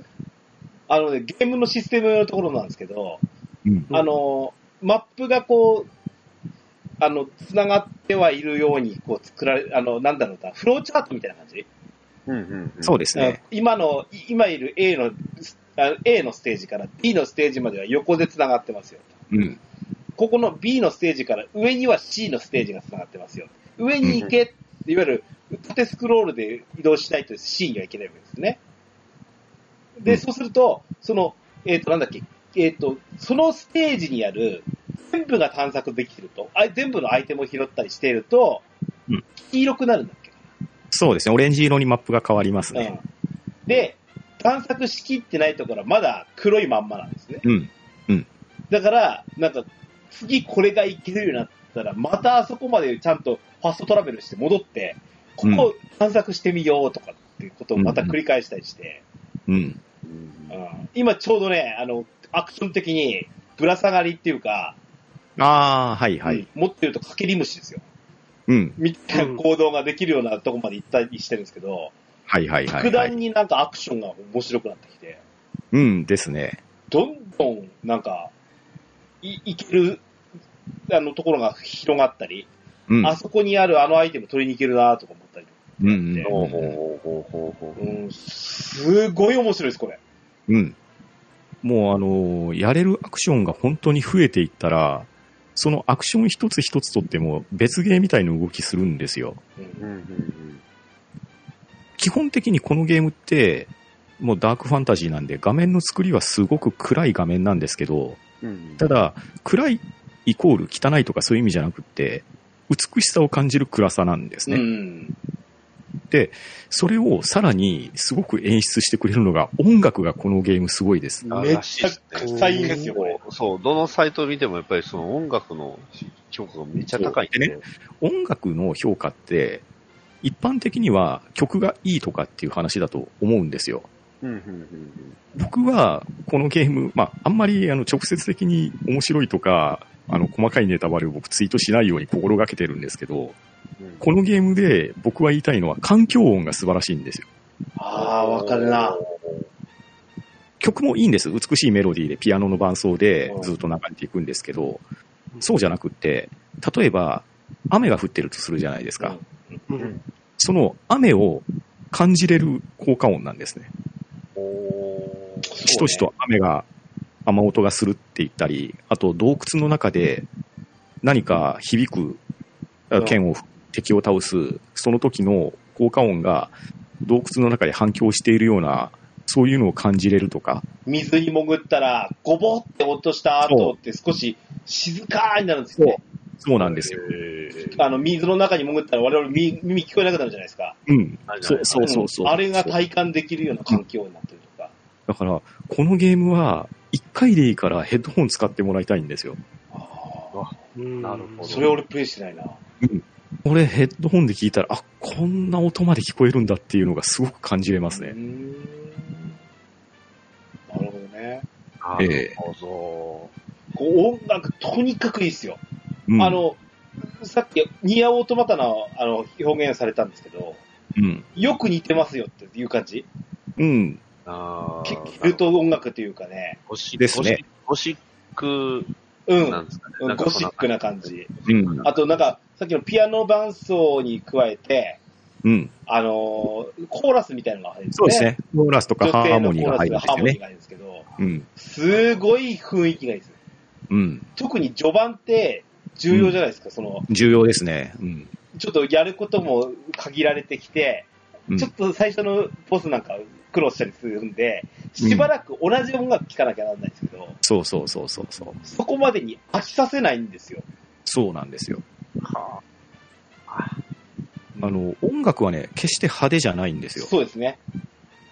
あのー、ドラゴンクエストの音楽を杉山先生が、なんでクラシックにしたかっていうような話されてたことがあったじゃないですか。うんずっと聞くから、あの、聴きやすい音楽にしてるんですっていうようなのをね、あ言われたと思うんですけど、まあ、クラシックとは言えないですけど、まあ、あの、結構そなた的な音楽ですよ。繰り返し耳馴染みがあるような曲があって、それに環境音であるとか効果音であるとかっていうのが乗っかってきて、それが耳障りが非常にいいんですよね、このゲーム。うんで、アクションも、もう言わずもがな素晴らしいアクションなんですよ。うんだから、すごくこのエンダーリリーズっていう世界の中に没入できるような環境でゲームができるんですわ。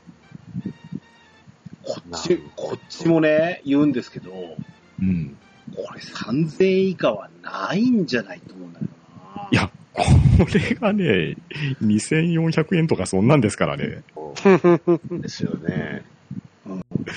これは本当びっくりしますよ。うん、間違いなく、あの、今年、その、どれをおすすめするみたいなのがあったら、ちょっとアクションに自信があったら、これやってみてよって、うん。なうん言いたいところですね。そうですね。で、このゲーム難しいのは確かに間違いなく難しいんですよ難し。いですよ。うん。これ簡単とはよう言わないんですけどう、ん。このゲーム、一応あの、レベルの概念がありまして、ほう。要は、メトロイドバニアなんですけれど、まあ、あの、最近ね、よくあるタイプですよ。敵を倒して経験値を貯めれば、まあ自分のレベルも上がっていくっていうスタイルなんですね。うん。うんで、じゃあ、レベルを上げたら簡単かっていうと、決してそうでもないんですそう。よでもないね。レベルルを上げることによって上がるステータスって攻撃力だけなんですよ。わ、わずかにねしかも。ええ、ほんのちょっとずつは上がっていくんですけど、ん。うんどちらかというと、アイテムを強化するためのアイテムが別にあるんですね。うん。で、それがいろんな分かりにくいところにこっそり隠されてたりするんですよ。で、それを集めることによって、スキル強化、アイテム強化っていうのができるんですけど、うんそれをすることによって自分の底力がちょっとずつ上げれていって、それが攻略の道になったりとか、うんあとヒットポイントを上げるアイテムっていうのも各地に散らばっていて、まあ、つまり、アクション一辺倒で最短距離を進んでいったら、腕に覚えがある人はそれでもクリアできるかもしれないですけど、うんうん僕も実際そうなんですけど、どっかでつまずくところがあるんですよあ。るうんで、その時にマップをよく見て、まだオレンジ色になってない、いわゆる未探索のところにちょっと足を伸ばしてみたら、あ、こんなところにアイテムがあったのかっていうのに気づけたり、であ明らかにあそこ行けないなっていうところが、その次の画面のボスを倒したら、うんそのスキルによって行けるようになって、うん先が見えてきたりとか、ある。うん。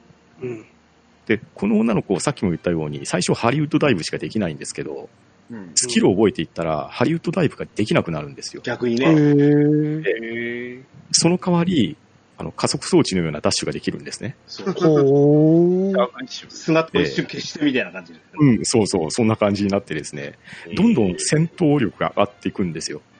にで、、その戦闘二段力ジが上ャがンプして、そうとかねそうそうそう空中ダッシュみたいな感じで、ね。そう、そうなんですよ。二段ジャンプができるようになり、二段ジャンプからさらに空中ダッシュができるようになりって言ったら、作撃範囲がどんどんどんどん広がっていくんですよ。で、それによって、もう本当にメトロイドバニアをしっかり楽しめるような作りになってるんですよ。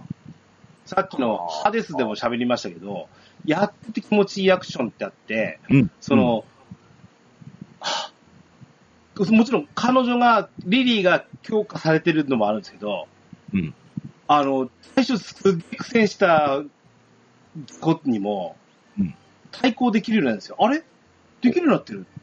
そその時、うわ、気持ちいいってなるんですよ。う、なりますね。この出来がすごいなと思いますね。うんあ、の、ここの間、べらぼうに強い敵がいたんですよ、ボスが。はいはいはい。あーこれ倒せないんじゃないって思ったんですよ。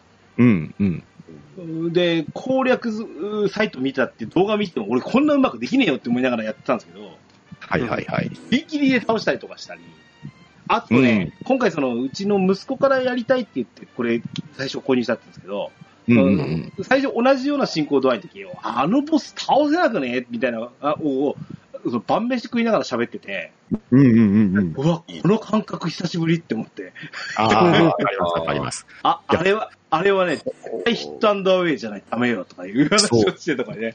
そうそうそう。あの、このゲーム、僕ちょっとね、去年の話を思い出したんですけど、僕、昨年、赤色にすごくハマってた時期があって、うんあ。りましたね。で赤色も言わずと知れた極悪難易度ゲームですよ。うん。なんですけど、あのゲームやると、戦闘ってリズムゲーだなっていうのに気づくんですよ。はいはいはい。あーこの動きの時には、この動きでかわす。で、あい間の隙を縫って攻撃を何回入れるとかいうような、まあ、リズムでいけばそういう動きなんですけど、それがすごくリズム感よくボタンを押す必要があるんですよ。うん。うんうんうん。このエンダーリリーでも、そういう戦闘が感じられるところが多々あるんですうね。ん。あーなるほどででも、それ一辺倒かって言ったらそうじゃなくって、あの、このゲームですね、基本的には近接戦闘がすごく楽しいんですけど、あの、オプションみたいなやつがいてですね、うんうんあの、カラスを召喚して、そのカラスがオプションみたいに、ホーミこう、ホーミングだってくそるうホーミング弾打ってくれたありー、はいはい魔法を使って、その魔法で火の玉ぶつけて遠距離攻撃やったりとかにもできるんですよ。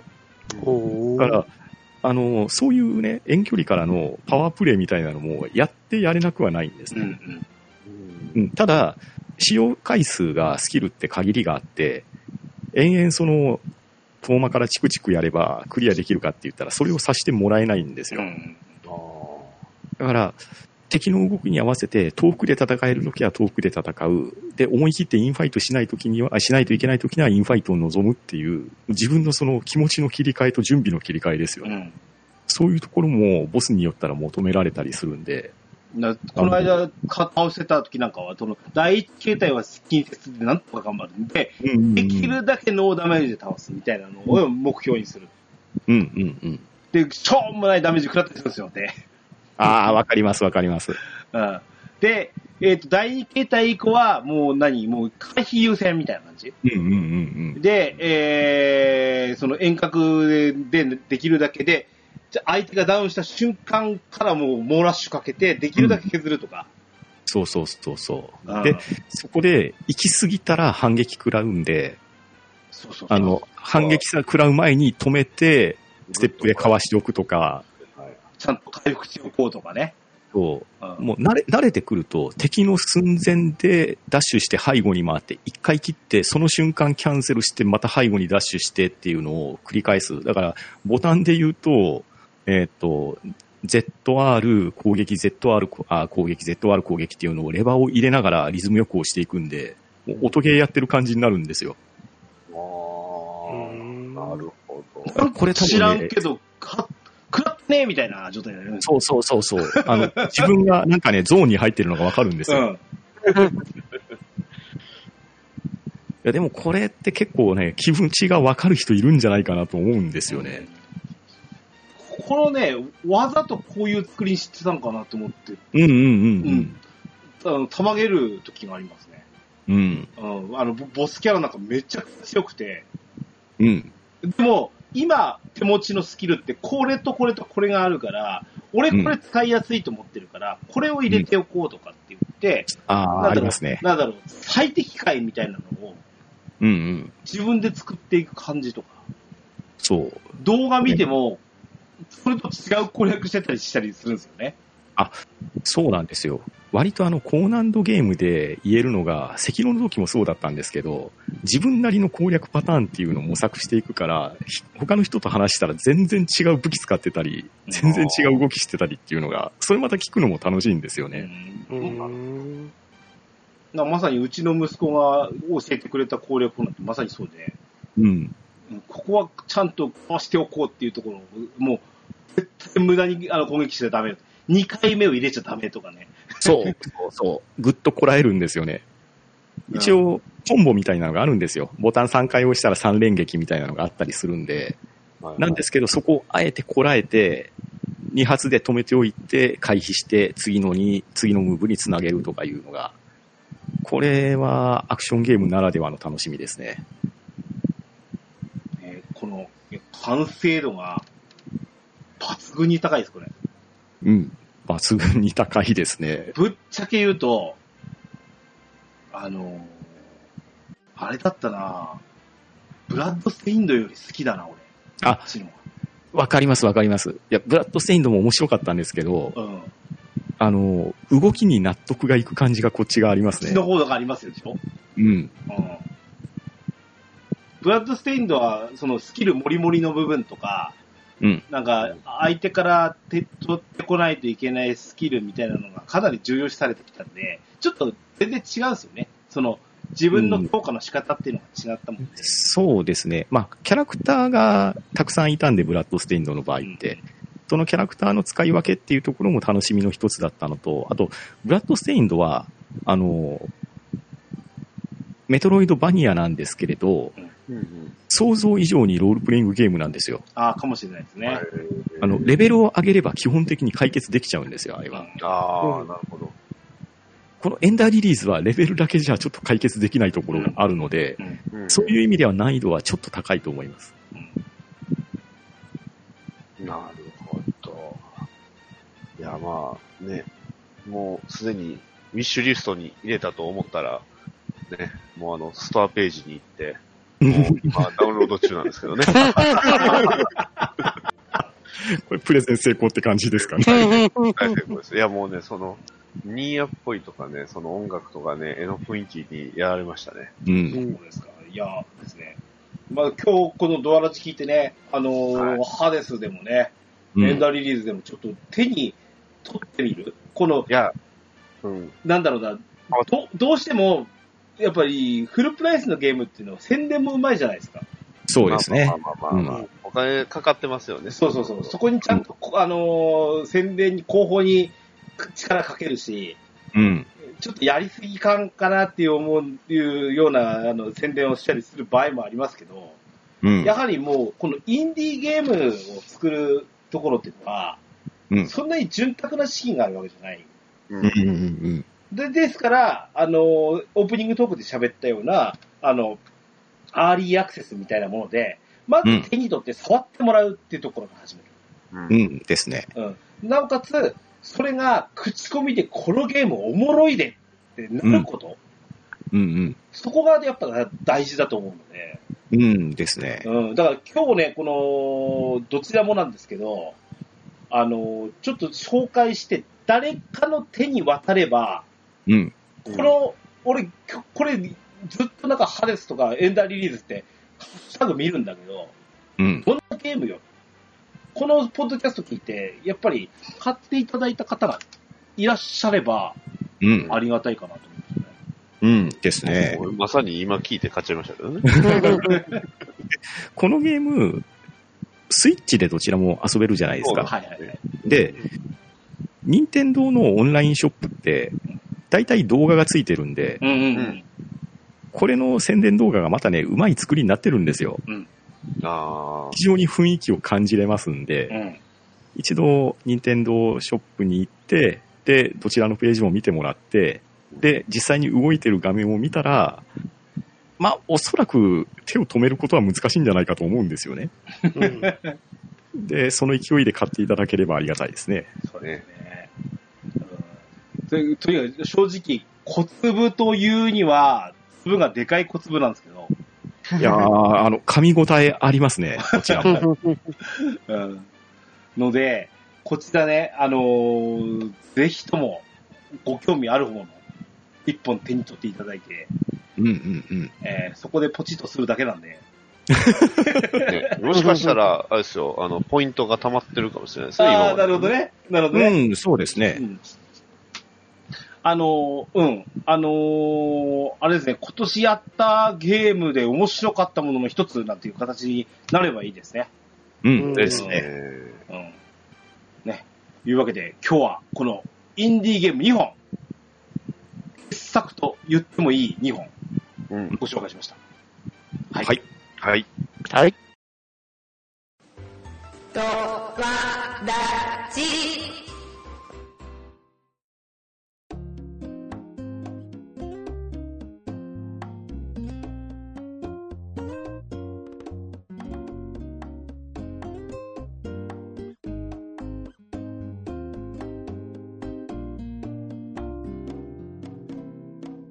エンディングでございます。おはい。はーい。えーとね、それインディーゲームつながりなんですけど、はい。あの、次の1本を探したいんですよ。ああ、なるほどね。お前はいクリアしてんだから、まずしろよって言ってるんですけど、まずね。んあのーえっ、と、ハローインディーワールドの中でもまだね、み、あの、み未発表というか、み、み、未発売のものもあったりして、うんうんううんん。あれなんですけど、何かこう、おすすめなんかあったら聞いてみたいなと思うんですけど、おおいいですね。いいですね。なるほど。その他いらっしゃいませんあ、じゃあ、一本いいですかパンダさん。はいメタリックチャイルドってやつをね、お押ー。したいんですほよ。うほうう。ん。これも、ローグライトコアアクションっていう紹介になってるんですけど、はい。まあ今回、ハデスもローグライクじゃないですか。うん。ううんうんん。うん。で、このゲームはですね、うーん、どう言ったらいいのかな。まあ女の子が主人公なんですね。はい。で、このキャラクターのデザインとかアニメーションをトリガーっていうところが作ってるんですよ。うん。うんおー、トリガーなんですね。はい。あの、まあ、その界隈では有名なとこですね。ですね。うんグレン・ラガンとか。切るだけへー。なので、ビジュアル的には結構敷居が低いと言いましょうか。なんか、どっかで馴染みがあるような感じなんですよ。うん。で、あの、ハデスは完全に神々の戦いなわけじゃないですか。ですね。このゲームはちょっと SF チックなローグライクゲームって思ってもらうといいかと思います。うん戦うために、いろんなパーツ、武器ですね。うん。それを付け替えて、まあ、付け替えてというか拾っていってな感じになるんだと思うんですけれど、うん。えーそれでローグライクゲームを行っていくんですけれどうん、あの、インディーズのゲームって結構ね、ドット A でっていうのが多いじゃないですか。はい。うんこのゲームって、おそらくフル CG だと思うんですよね。ポリゴンで作られてると思うんです。へなので、見た目もかなりリッチな感じに仕上がってるんですよ。ー。ううん。ん。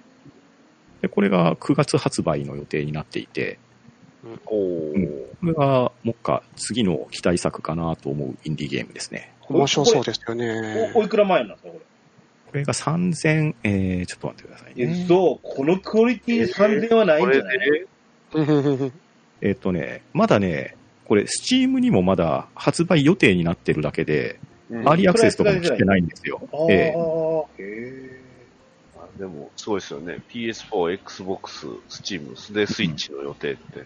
うん気合入ってますね。うん。あ、そうか、スカルガールズの開発元なんだ。え。ですね。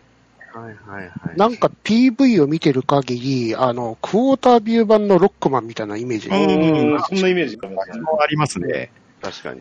ボスと戦って、ボスの能力を使って、他の敵と戦っていくみたいな。うんっていうかね、ウェブサイトの側なんですけど、インディーゲームのページじゃねえよ、これ。でしょう。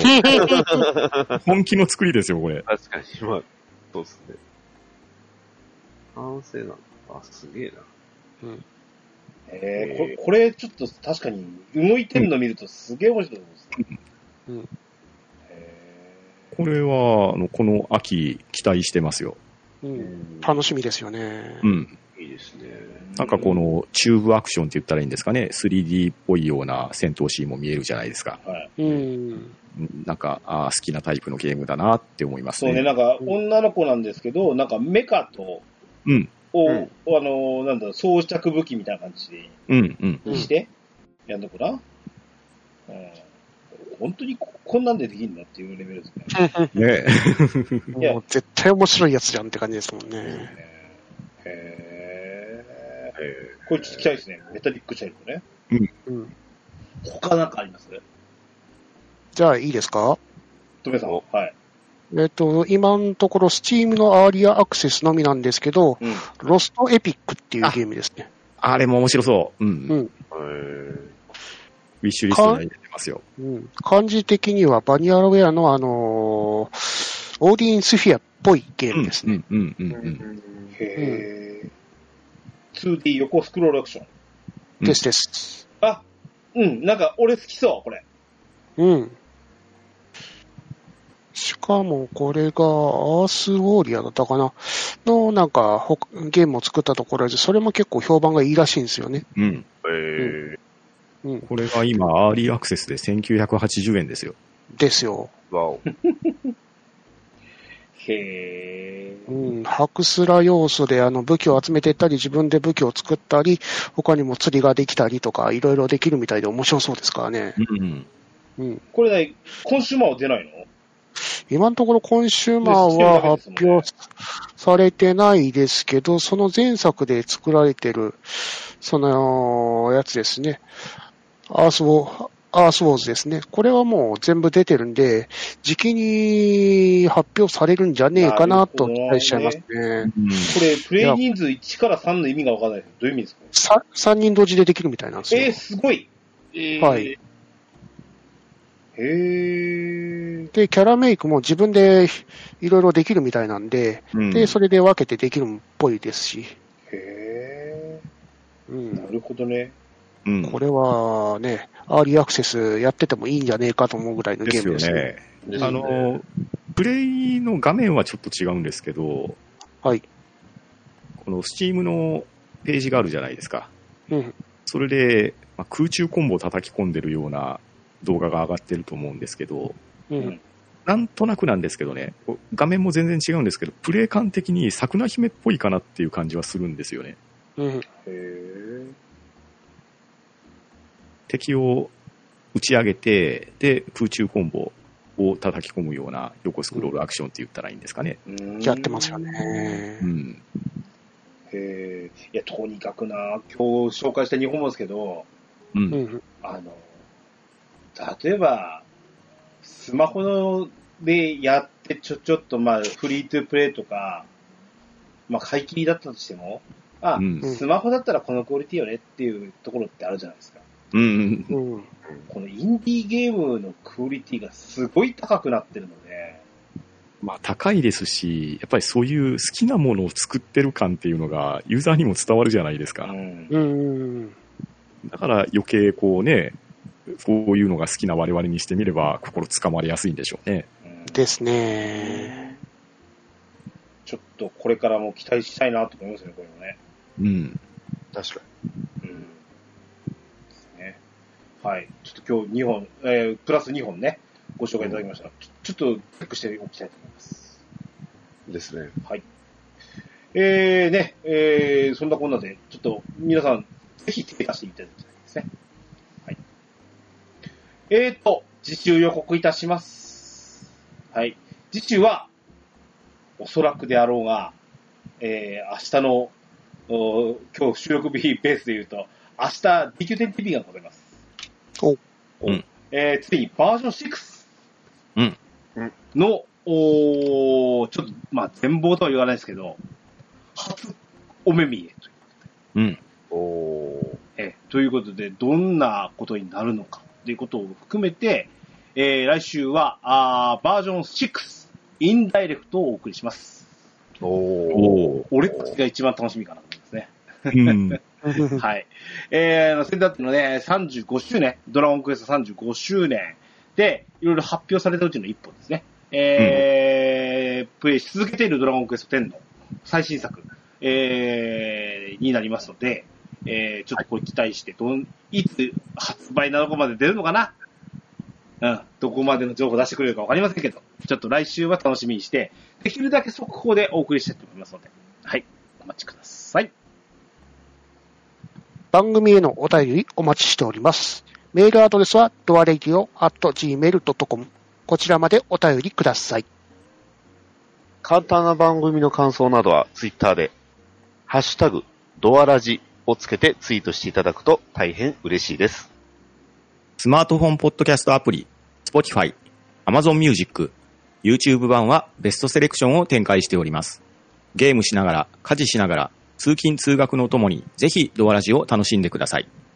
バックナンバーもいっぱい、DJ ケンタロスの DQ10 ドアチャッカレディオは毎週配信です。それでは、もよいアストルティアライフゲームライフを。お相手は、DJ ケントロスと、パンタンと、バッドダディと、とめきちでした。またお会いいたしましょう。さようなら。さよさようなら